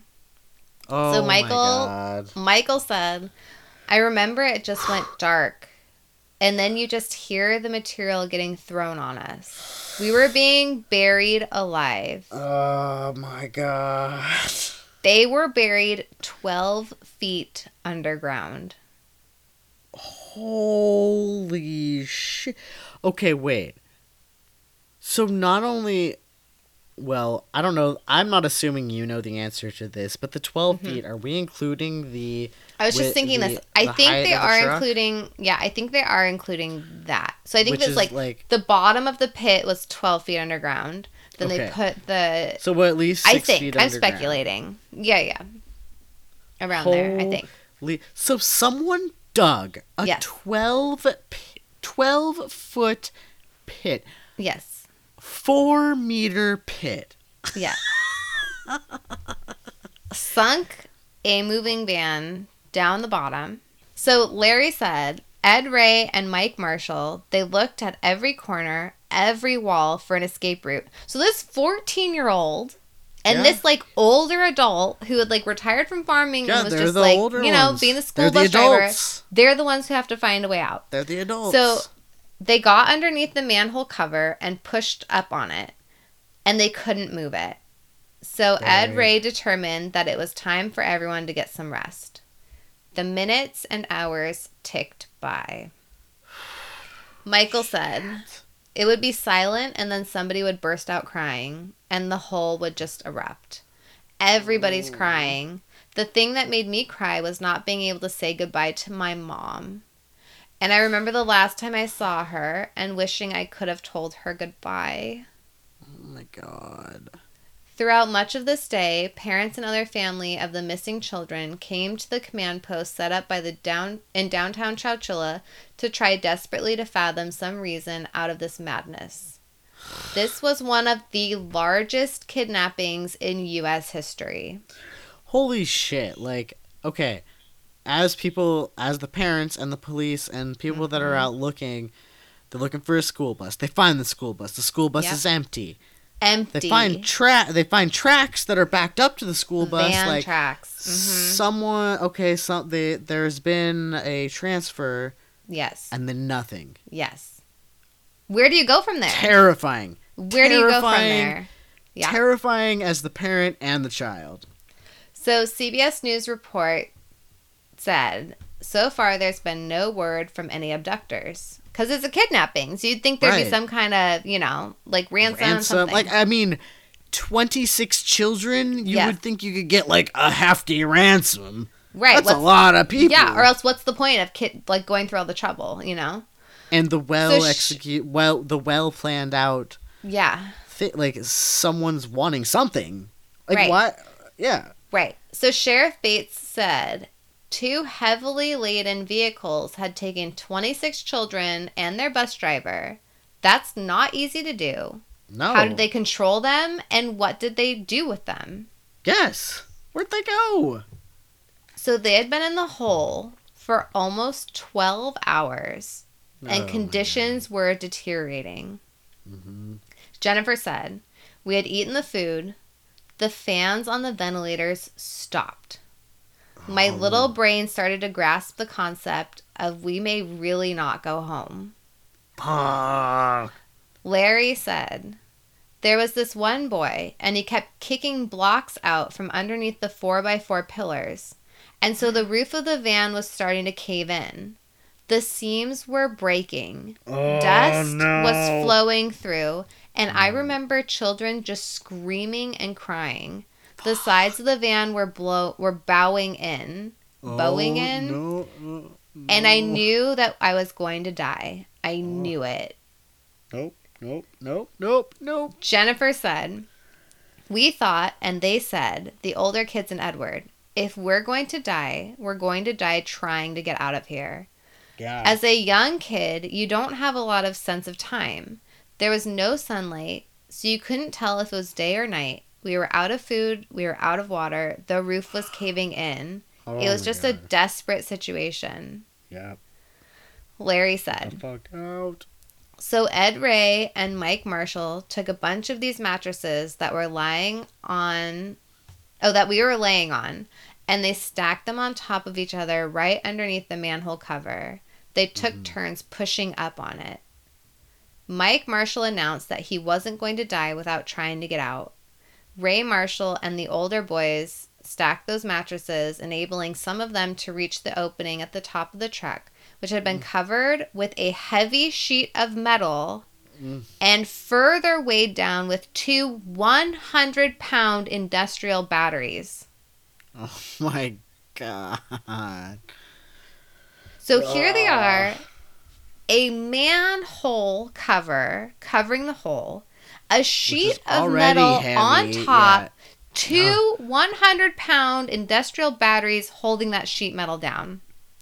Oh my god. And it's all, and then dirt on top of all of it. that's a lot of fucking weight. So Ray and Marshall worked for hours using wooden slats to dislodge the steel plate on the roof of the van that was covering the hole through which they had entered. They poured water over their heads to fight heat exhaustion and kept Oh pushing. Until finally they were able to move the plate.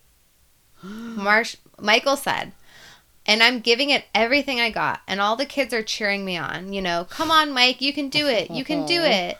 And then all of a sudden they said, It moved, it moved.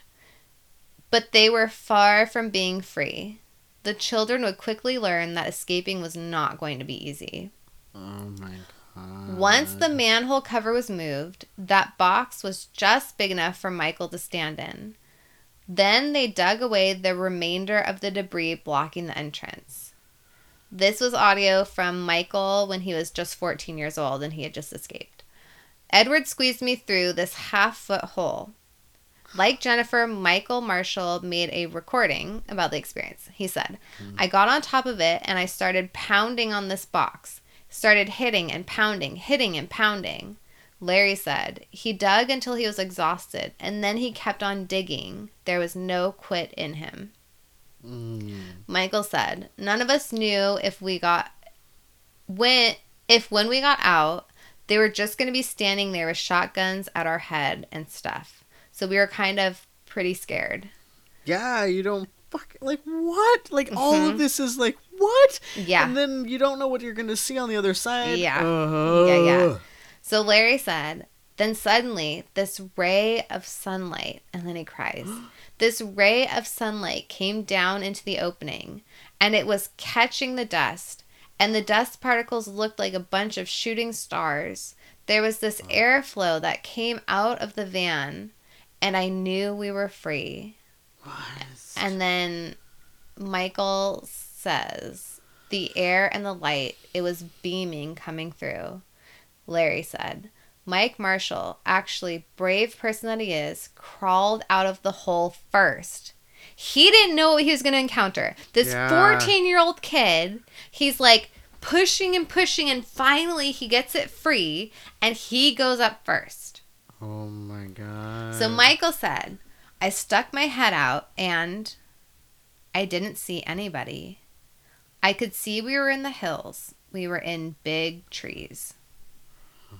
So Jennifer said it looked totally like a sand dune. There was no way to know that there was anything below. There was no way to know that we were in there. It was totally camouflaged. Oh my god. So had they not escaped, had Michael and Ed not figured out how to get out of there, they could have been crushed to death. They could have been in there for way longer my god. What, with no food, no water, nothing. These people weren't coming back?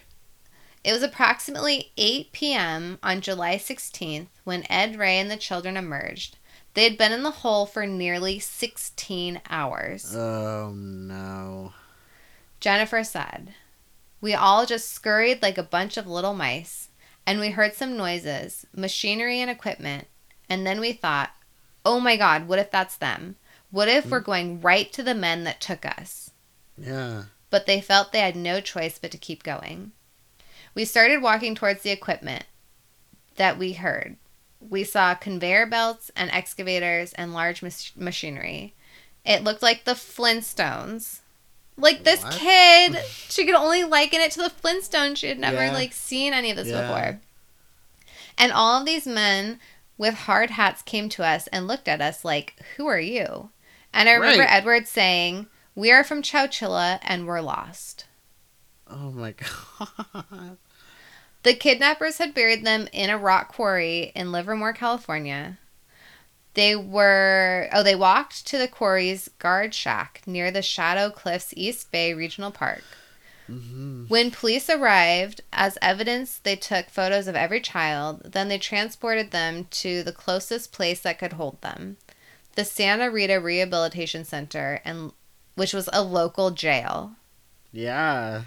Jennifer said, I remember going in the bus and you could see the prison wire, and you thought, well, they're taking us to jail. They oh, took Oh, us into what looked like classrooms. Not. Oh, they brought us apples the- and the- soda. Not only Yes. is the demonic Easter bunnies taking you to hell, Yeah. but now you're going to jail. Yes. In her little nine year old mind, it's like, well, this is it. Like, now we're ah. going to jail because we did something must wrong. have done something. Yes, I Yeah. must have done something wrong. Yeah. Oh my god. She said they had these coveralls and all these little kids go into them, and we had to roll the pants about 10 feet. And we rolled the arms up, and we're sitting feet. here. Some of them didn't roll our arms up, and we're sitting there Oh. flapping our arms. We said, Hey, we can fly. Over the next Oh. few hours, Ed, Ray, and the children were examined by doctors. They were also questioned by police, but they couldn't tell them like anything. They didn't know what the kidnappers looked like. They didn't know what was going on. They didn't know anything. Jennifer said, "How do you describe somebody that has pantyhose over their face?" yeah, really.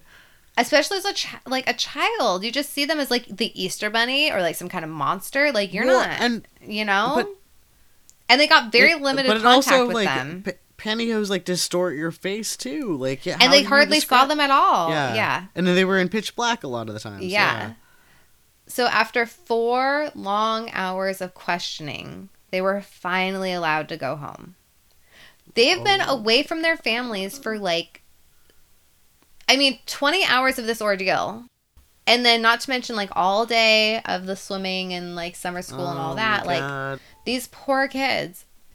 So Michael said they put us on a Greyhound, escorted us back to Chowchilla.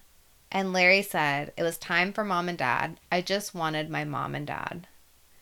what the fuck? Like what? What? What was the whole point of this? It had been almost 36 hours since their traumatic ordeal began by the time they got home because they had to put them on the bus to drive like another, you know, 12 hours home. What?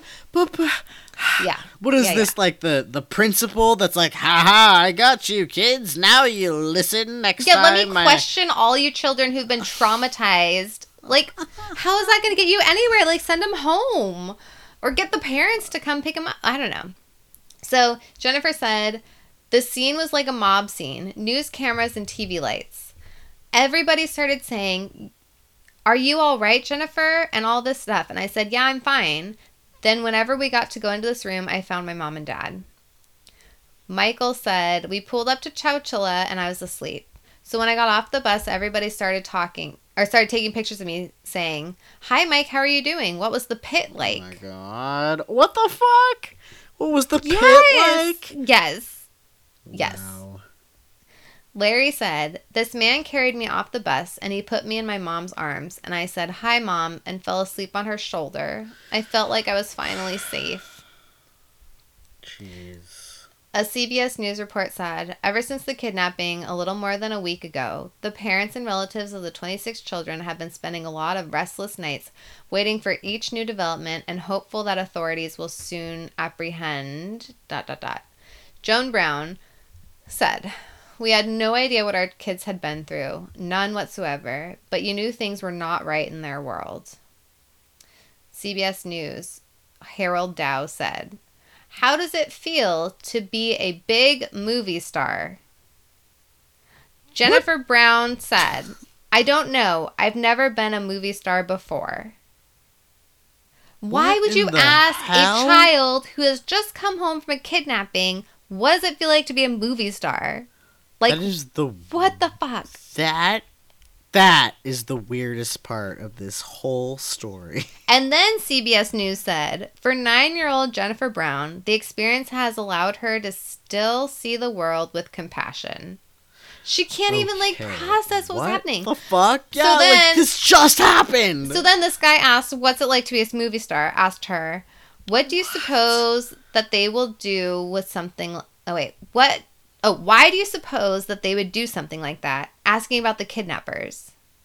And she said, like, why are you asking night? Like, what the fuck? So then she This said, is, just like to s- sensationalize everything. Like I this is- guess. like what? Why would you even? this is just like t- so awful. I don't know. So then she said, I don't know. They didn't have enough love. what? Isn't that sweet? She said, At the time the kidnappers were still at large, I don't think I relaxed and did and didn't have nightmares for days, if not months. So she didn't know. She was just like, okay, well maybe they kidnapped us because they weren't loved. Cause she's Well- nine. what are you gonna say? Well, because like also, so far, you've not told us any other reason why they would have kidnapped these people, mm-hmm. other than because they weren't loved. Right? And for a nine year old, like she why are you asking her like what the fuck? What the fuck? Why are these reporters talking to these children? I don't is know. what I want to know. So her That's mother up. her mother said she had horrible nightmares. She would run screaming into our bedroom and she wasn't even awake. And she would tell us later that she dreamt that they were lined up and shot. Oh my god! I mean, that's what I imagined when I when Yeah. you were telling me they were being pulled out one by one. Yes. Larry said, One night I was dreaming that I was falling down this hole and I was trying to get out. I started screaming for my mom. Mom came in, and all I could do was cry, and all she could do was hold me. There was nothing more that could be done. Traumatized by events, Ed Ray could not recall any details to help the authorities capture the kidnappers. So he underwent hypnosis and was able to remember the license plate of one of the kidnappers' vans, which led them to the quarry. Wow! Wow! Isn't that cool? Isn't that How cool? fuck do you remember that? Hypnosis. But, he couldn't remember how- anything because he was like super traumatized. So they hypno- hypnotized him. But him. I mean, like, when did he even see? Like, just by being pulled out, he saw the license. well, he saw plate? the van. Like he saw the van when he pulled over. That's true. And then he That's- remembered seeing like the license plate. So that led them to the quarry. In the days following the kids' escape, investigators searched the rock quarry and the van that had been underground had been their underground tomb, hoping they would find clues and that would lead them to the kidnappers. Prosecutor Jill Klinge of Alameda County, she said, they looked to see who would have keys to the quarry. In order to have access to bury this moving container undetected, you would have to have access. Fred Woods right, because you'd have to dig keys. that huge ass pole, a pole hole. you gotta dig that pole. Gotta dig that pole. Fred Woods had keys to that quarry. The quarry owner's son, 24 year old Frederick Newhall Woods IV, quickly came under suspicion as he had keys to the quarry and enough access to have buried the moving truck there. Oh no, dude! You're gonna fucking bury the truck where only like a handful of people have access. Bad move. Clearly an intelligent guy. Prosecutor Jill, she said, then they looked at the ledger, surveillance tapes, and started to put it all together at that point. Security guards told investigators that they had seen three young men digging a large hole in the quarry months before the kidnapping. One of them, they said, was Fred Woods. What, fuck? idiots. Idiots. And Woods had a record. Two years earlier, he had been charged with grand theft auto. Arrested with him were two of his friends James Schoenfeld, 24, Fred's partner in a used car business, and James's younger brother Richard, who was 22. All three were from wealthy families who lived in San Francisco's nicest suburbs. They escaped with a fine and probation from that um, Grand Theft Auto charge. Okay. Prosecutor so Jill- privileged. Yeah, said they're young, they're white, they're wealthy. I think it Yep. added a component of fascination to the story because it was so unlikely that three men such as these would commit such an atrocious crime. Investigators executed a warrant to search Fred Wood's father's estate. CBS News reported For the last two days, the Woods estate has looked like an armed camp, dozens of officers looking for anything. What they found there was a treasure trove of evidence. The police Oh, good. the police recovered one of the guns used in the kidnapping, as well as a draft of a ransom note, but the three men had fled.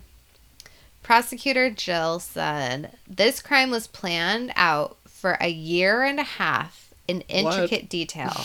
What? You actually have a document labeled plan, and it sets out the way they are going to commit the kidnapping, and then they, on the right hand side, put how they would compensate or deal with what could go wrong. They Wow. also recovered a draft of the ransom note. I will read you the ransom note now. Oh my god. Okay. Your bus has been kidnapped. And I will say this they use the rare incorrect your, as in you are, bus has been kidnapped. You are. So bus. usually I feel like it's your. They use the Y O U R when they Uh-huh. mean you are. You and that's one of my biggest uh-huh. pet peeves. I will say that. If you send us an email at crimenamepodcast at gmail.com, make sure your yours are correct because it's so fucking annoying. Put two and a half million dollars in each of the suitcases.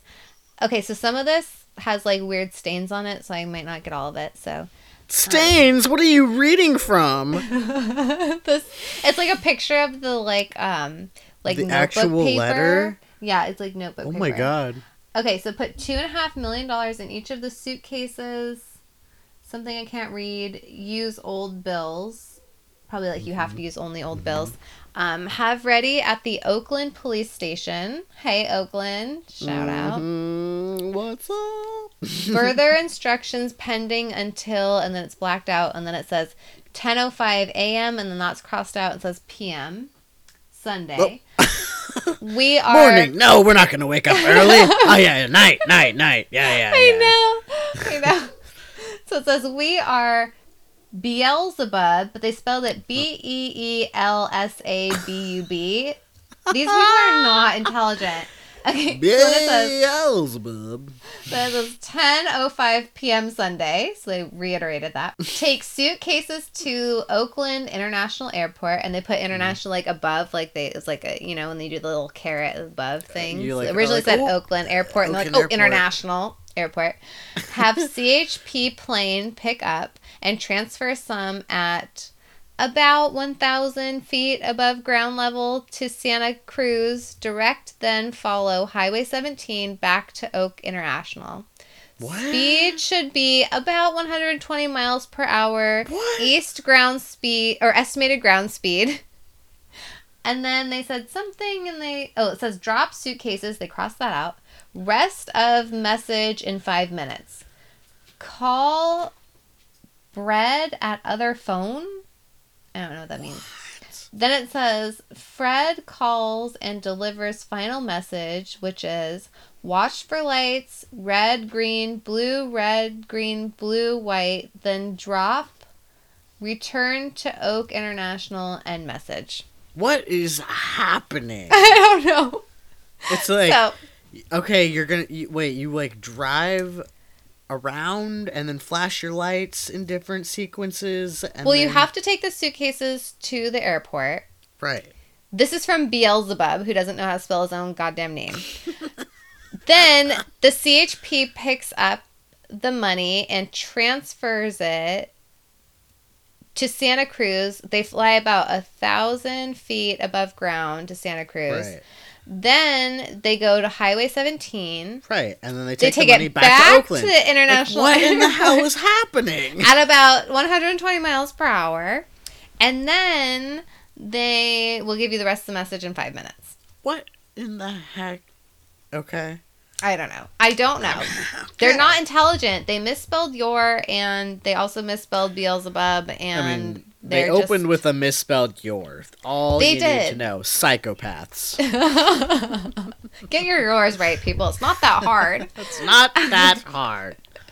So, prosecutor Jill said the draft of the ransom note says $2.5 million, but in actuality, they were going to ask for 5 million from the state of California. What? James Schoenfeld later stated that despite coming from wealthy families, both he and Woods were deeply in debt. We needed multiple victims to get multiple millions, and we picked children because children are precious. The state would be uh. willing to pay ransom for them, and they don't fight back. They're vulnerable, they will mind. So, Okay. sick fucks. Sick and illiterate. Illiterate. The kidnappers had been unable to call in their intended ransom demand of $5 million because the telephone lines to the Chowchilla Police Department were tied up by media calls and families searching for their children. They're like, but but wait, we need to. Uh, can we? Uh, uh, ooh, uh, I'll just have the next phone call so I could just tell them about. Oh gosh. Oh. So they decided to take a nap at some No. point on Friday the 16th. They woke up late that night to television news report informing them that the victims had freed themselves and were safe. So they were never able to request their ransom. Oh my god. First of all, fuck them. Yes. Okay, they were just gonna leave those kids underground until they woke up from their nap and then figure out and then pass Hey, on the hey, ransom notes and They stuff. They tried to call it in. They couldn't get through. What do you want them to do? Wait longer? take a nap. I want them to take a nap Yes. and then wake up. Look, they've got to be once they're rested. That was like a lot of work. Right. They drove for 12 hours straight with a bunch of kids that's crying and screaming in their That's true. vans. I mean, these poor people. have some compassion. Okay. so arrest warrants were issued, obviously. Richard Schoenfeld turned himself in eight days after the kidnapping. Fred Woods and James Schoenfeld fled, but not for long. James Schoenfeld was captured at Dong. You said dong. I think I did. I don't know why.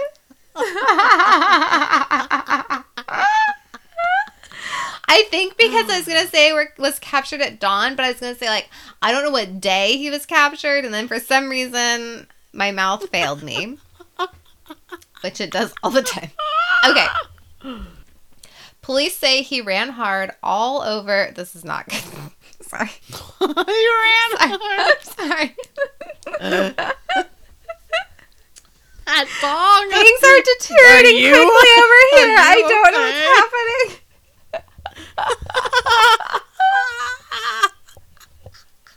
I'm gonna start over. Cut all that. I'm gonna start over. Okay.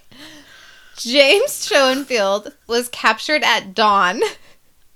Police say he ran hard all over the western United States, but he did not run well. He was captured in Menlo Park, California. Frederick Woods was arrested by the Royal Canadian Mounted Police two weeks after the kidnapping, Well, just across just across the Washington state border in Vancouver. So they didn't make it that far. Jennifer we got said further than Menlo Park. That's true. Jennifer said, I remember watching TV thinking they're so young. When she was like a nine year old and she sees these like kids in their early 20s and like, what the hell? So, hoping that the children could identify their kidnappers by their voices, the suspects were put in video lineups and asked to repeat phrases the kidnappers had used. So, Rick Schoenfeld said, Get to the back of the bus. James Schoenfeld said, Be quiet. Fred Wood said, How are you kids doing? what a psycho! wow. Sheriff Bates said, I think that the two Schoenfelds did it just on pure persuasion by Fred Woods. Fred Woods, in my personal opinion, and I have a master's degree, I think he was a sociopath. Some might call him a psychopath. he has a Some, master's uh, degree. some Okay. kind of path. Some details of the crime corresponded to delays in the day of the day the child. oh oh my god I cannot speak anymore. Some details of the crime corresponded to the details in The Day the Children Vanished, a story by Hugh Pentecost that was published in Alfred Hitchcock's Daring Detectives in 1969. A copy of this book was in the Chowchilla Public Library, and police theorized that it had inspired the kidnappers. I don't agree with this. I agree with this next part. Some also theorize that the in, in that it was inspired by Clint Eastwood's movie Dirty Harry, which I guess they have something very similar. And I doubt these guys are reading books, but I'm pretty sure they're watching Dirty Harry. Yeah, yeah. I mean, so far, I mean, I know little about these guys, but so far it sounds like, yeah, they're like taking naps and watching Dirty Harry. Yeah, I don't think they're really reading. yeah. So all three perpetrators pled guilty to kidnapping for ransom and robbery, kidnapping for ransom and robbery, but they refused to plead guilty to inflict to infliction of bodily harm. As a conviction on the on that count, in conjunction with the kidnapping charge, carried a mandatory sentence of life in prison without the possibility of parole. I cannot Did you speak anymore. lice in I prison? you Oh are now God. sentenced to having lice in prison. Which probably, right? Probably. and this, things are falling apart quickly. Okay, I gotta sum up. It's getting really late and I cannot speak anymore. Okay. So basically, they're like, we're guilty of kidnapping for ransom and robbery, but if we plead guilty to infliction of bodily harm, then we will get life and lice in prison without the pof- possibility of parole. Oh my god. So they were actually tried on the bodily harm charge, and they were found guilty, obviously, and given the Yeah, mandatory good. sentence. But their convictions were overturned by an appellate court, which found What? that physical injuries sustained by the children, mostly cuts and bruises, did not meet the standard of bodily harm under the law. I don't know. I'm So- pretty sure, like, mm, ooh, like potential bodily harm should har- harm. Harm. You're losing it too. potential bodily harm should count for something. Yeah, no, agreed. They were clearly harmed, like clearly. So they were resentenced to life with the possibility of parole. So what about psychological harm, right? That's what I'm thinking. These thinking. kids like, were damaged. bodily body involves your brain. Bodily Like, harm. bodily harm involves your brain. okay, so the survivors faced a frightening new reality. The prospect of dozens of parole hearings for years to come and someday freedom for their kidnappers. right? Because possibility of parole, that means they're going to go up for parole hearings all the mm-hmm. fucking time. Just six years after the kidnappings, the parade of parole hearings began. Six years. These kids haven't even like had a chance to grow up and they already have to show up at parole hearings. Prosecutor Jill said, every time one of the kidnappers came up for parole, it triggered all their fears and trauma from being kidnapped. They sit in the same room, and it's not a large room, with the kidnapper. It takes the victims back to the day it happened, back to when they were five or 10 or six. The one thing that always sticks with me is that they will never know who they would have been or what their life would have been like if they had never been kidnapped. Yeah. Yeah. That- For like, all that's a huge impact. You don't know why you're taken or what's going on, and Yep. then like your life, you feel like you're about to die multiple Mhm. times. hmm Yeah, near death experience, like for hours. And you don't know, yeah, like you said, you don't know why, when it will happen again, why you were chosen. Like, what if you had died then? Like, you have to face that reality when you're a very young child. Uh, for all three kidnappers, prosecutor Jill says there have been about 60 parole hearings to date. 60 parole hearings that these kids, wow. like, they cannot move on with their life because they have to keep showing up to these hearings and being like, Being I was like- affected. Still traumatized. Let me Still relive this experience over and over again, starting just six years after it was done. Horrible. Sheriff Bates said the victims are the ones that are being punished and always will be. Which is so true. And they watched helplessly as Richard Schoenfeld was the first to be granted parole in June of 2012, 36 years after the kidnapping. Oh my god. Three years later, James Schoenfeld was paroled. Wow. Prosecutor Jill said, As far as I know, they have not been in any kind of trouble, and I know they have not returned to prison. Ed Ray received a California School Employees Association citation for outstanding community service, which I feel like citation is the wrong word. Yeah, but okay. I was like, when I first read that, I was like, what the fuck? I know. Before he died in 2012, he was visited by many of the school children he had helped save. Every February two, every February 26th has been declared Edward Ray Day in Chowchilla. Aw. I know, so sweet. But what about the boy? What about the boy? I the know, boy? Michael. I know. Should have been his It's- day.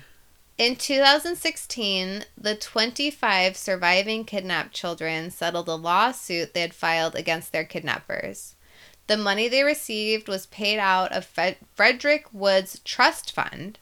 And although the exact settlement amount was not disclosed, one survivor stated that they had each received enough to pay for some serious therapy, but not enough for a house.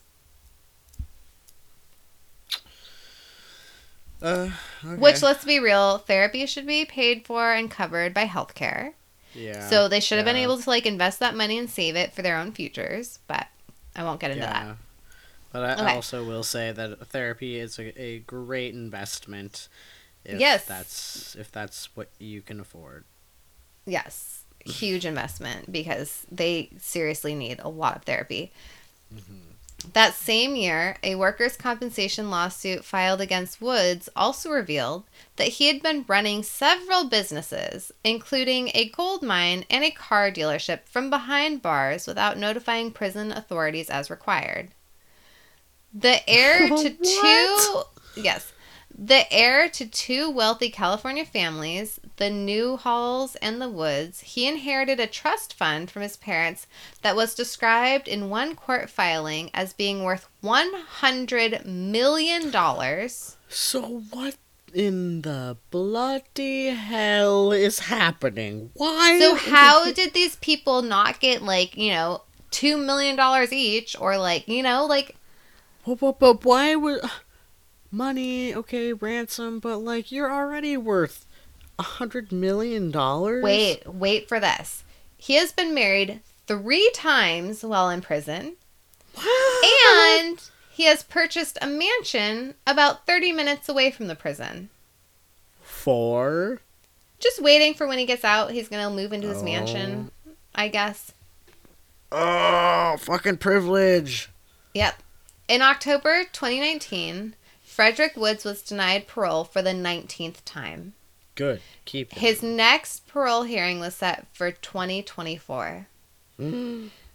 Over the years, reasons given for the denials have included his continued minimi- minimization of the crime, as well as disciplinary infractions for possession of contraband, pornography, and cell phones. this dick. Long lasting effects on the survivors. Let's get into it. Yeah. A study found that the kidnapped children suffered from panic attacks, Yep. nightmares involving kidnapping and death, PTSD. pers- yeah, and personality changes. So yeah, PTSD for sure. Many developed fears of such things as cars, the Oh, dark, God. Yeah. the wind, Yeah. the kitchen, mice, oh my god. dogs, and hippies, which I don't I don't know. One of the survivors shot a Japanese tourist with a BB gun when the tourist car broke down in front of his home. Oh no. Many of the children continued to report symptoms of trauma at least 25 years after the kidnapping, including substance abuse and depression, and a number a number have been imprisoned for this is in quotes, doing something controlling to somebody else. Yeah, because you you feel like like literally you're going through your regular day, all of a sudden your control, your autonomy is taken away. Yes. Someone else is controlling your life and you don't know that it like you weren't prepared for it. So at in your mind at any point Yep. your existence could be taken away and then you're going to be at someone else's whim. Yeah. Yeah, yeah. Just five weeks after being buried alive, the children of Chowchilla and their bus driver Ed Ray were hailed as heroes, and given a trip to Disneyland. I mean, Li- cute sentiment, but like, um, so this is like before they truly understand they understood um PTSD and yeah, it sounds like it because consequences. So Larry said, and everyone thought it was great because the good memories of Disneyland would overshadow the bad memories of kidnapping, which no. And Jennifer said, in a way, you try to be normal, but when you've gone through something that's so traumatic, it's hard to go back and be a normal kid again. The survivors struggled to move forward. you you almost can't be a kid again. You to can't. grow up. Yeah, you cannot. Larry said, By the time I turned 10 years old, I was just an angry child. Growing up, Ah. Larry Park's anger often turned to rage. His parents, fearing he was capable of violence, placed him in a facility for youth offenders when he was 15. By the time I was 21, I was using meth, I was smoking crack, I was doing acid, and I was just angry. Michael Marshall said, I could see years ahead of me, and then after the kidnapping, I could not see tomorrow. I went to bed at 18 drunk and hungover and blacked out, and woke up at 48, you know, with a hangover, blurry.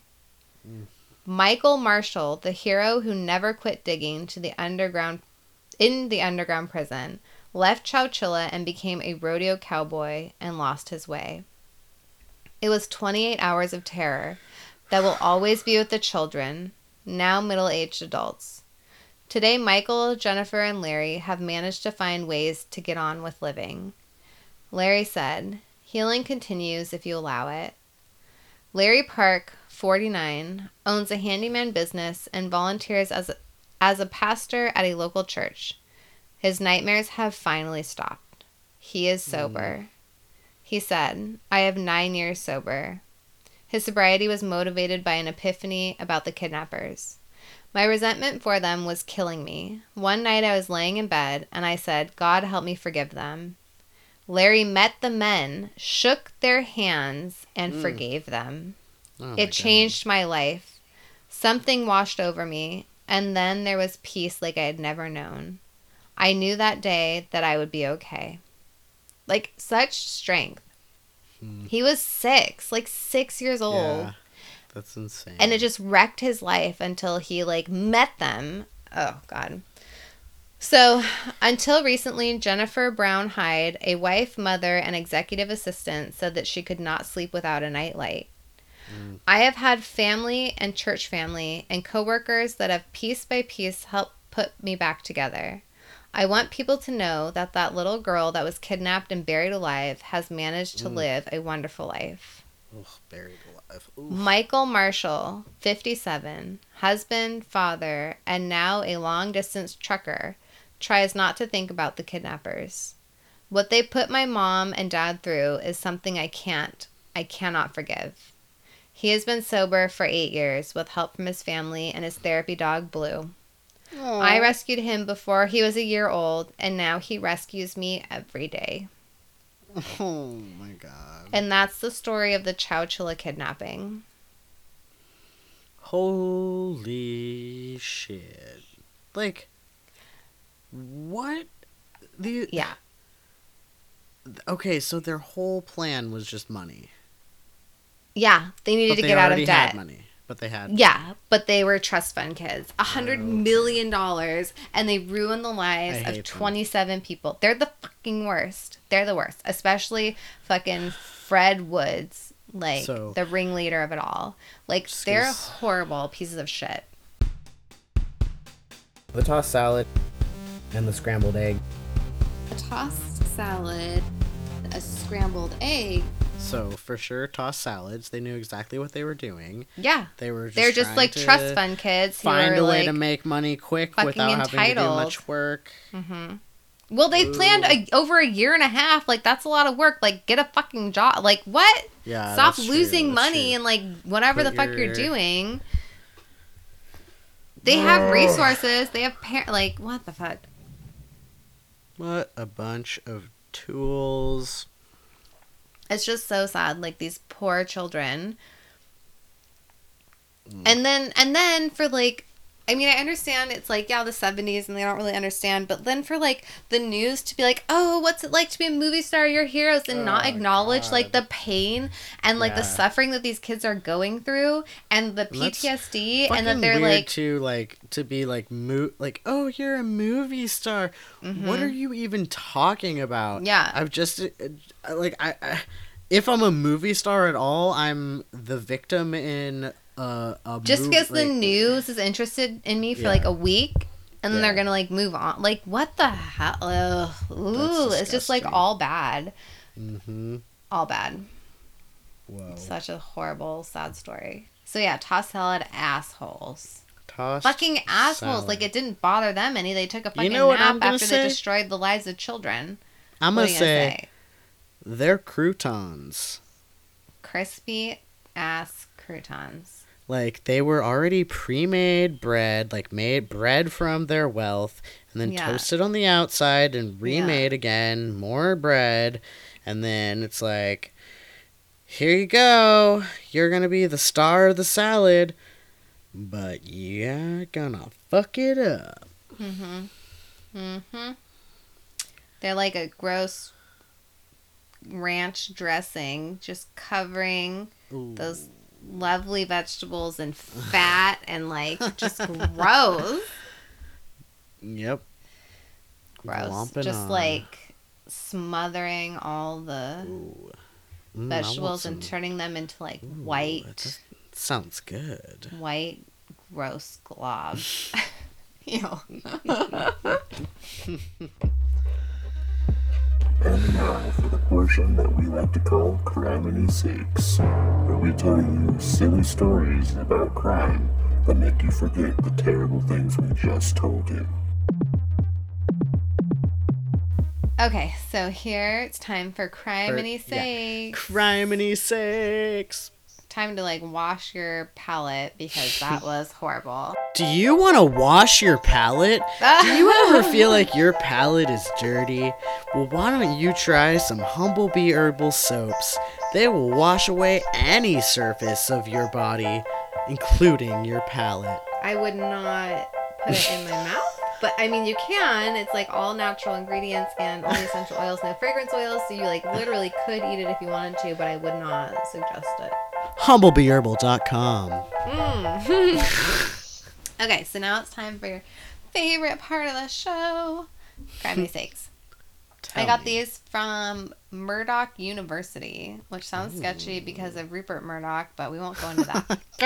okay, I got a couple of quick ones for you. Got This one says In 2011, 53 year old Michael Anthony Fuller from North Carolina, USA, walked into a Walmart store and bought a vacuum cleaner and microwave for $476, which Holy that's a super expensive microwave and vacuum. I think it's the right? vacuum. Vacuums can cost a lot. Well, clearly. so far, nothing wrong with that, no. right? Yeah. Well, Michael attempted to pay for his purchase using a million dollar note from the game Monopoly. After demanding charge of $999,524 from the cashier, the police were promptly called and he was arrested. He was charged with attempting to obtain property by false pretenses with a bond of $97,500. Oh my god. Don't you think though at that point you're either mentally ill or it's a joke? I have no fucking idea. Is so ridiculous. Those like they do not even look close to money. Okay. So here's another one.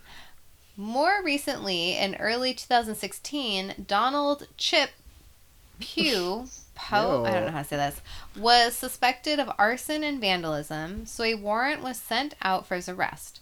To help track down Donald, the police of Lima, Ohio shared a mugshot on their Facebook page. Donald clearly didn't like oh, didn't think the photo captured his best side, so he texted a more flattering selfie to the police department saying, "Here's a better photo. That one is terrible." so obviously, wanting to repair his reputation, Donald then called into a local radio station to justify his actions. He said, Man, they just did me wrong. They put a picture out that made me look like I was a Thundercat or James Brown on the run. I can't do that. Police were Thundercat. delighted with Donald's help and later arrested him in Florida.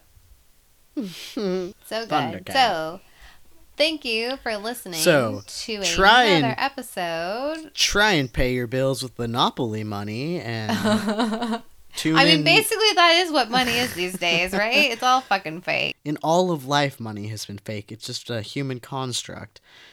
Uh, so pay your bills in Monopoly money. Tune in next week for another episode of crime Criminy.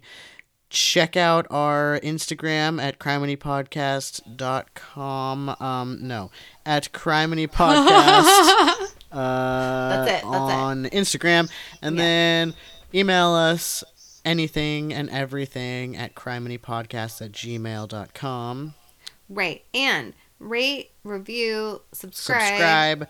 Don't say anything mean, please. I have a very fragile ego.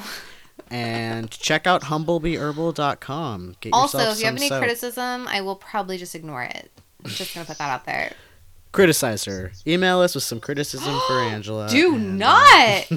Do not. Look, I'm in a very delicate state right now. You Ah, know, we're all my birthday's coming flowers. up. I am like not okay with this. Oh gosh. Angela, the only child I ever knew that cried every year for her birthday because she didn't want to get older. That's right, and I'm not stopping now. So Yep. So be nice, be gentle. Thanks for listening. be good. Don't murder each other. And Be good to everyone, please. we will see you next week. Goodbye. Send us Monopoly money. Thanks. Thanks. Bye. Bye.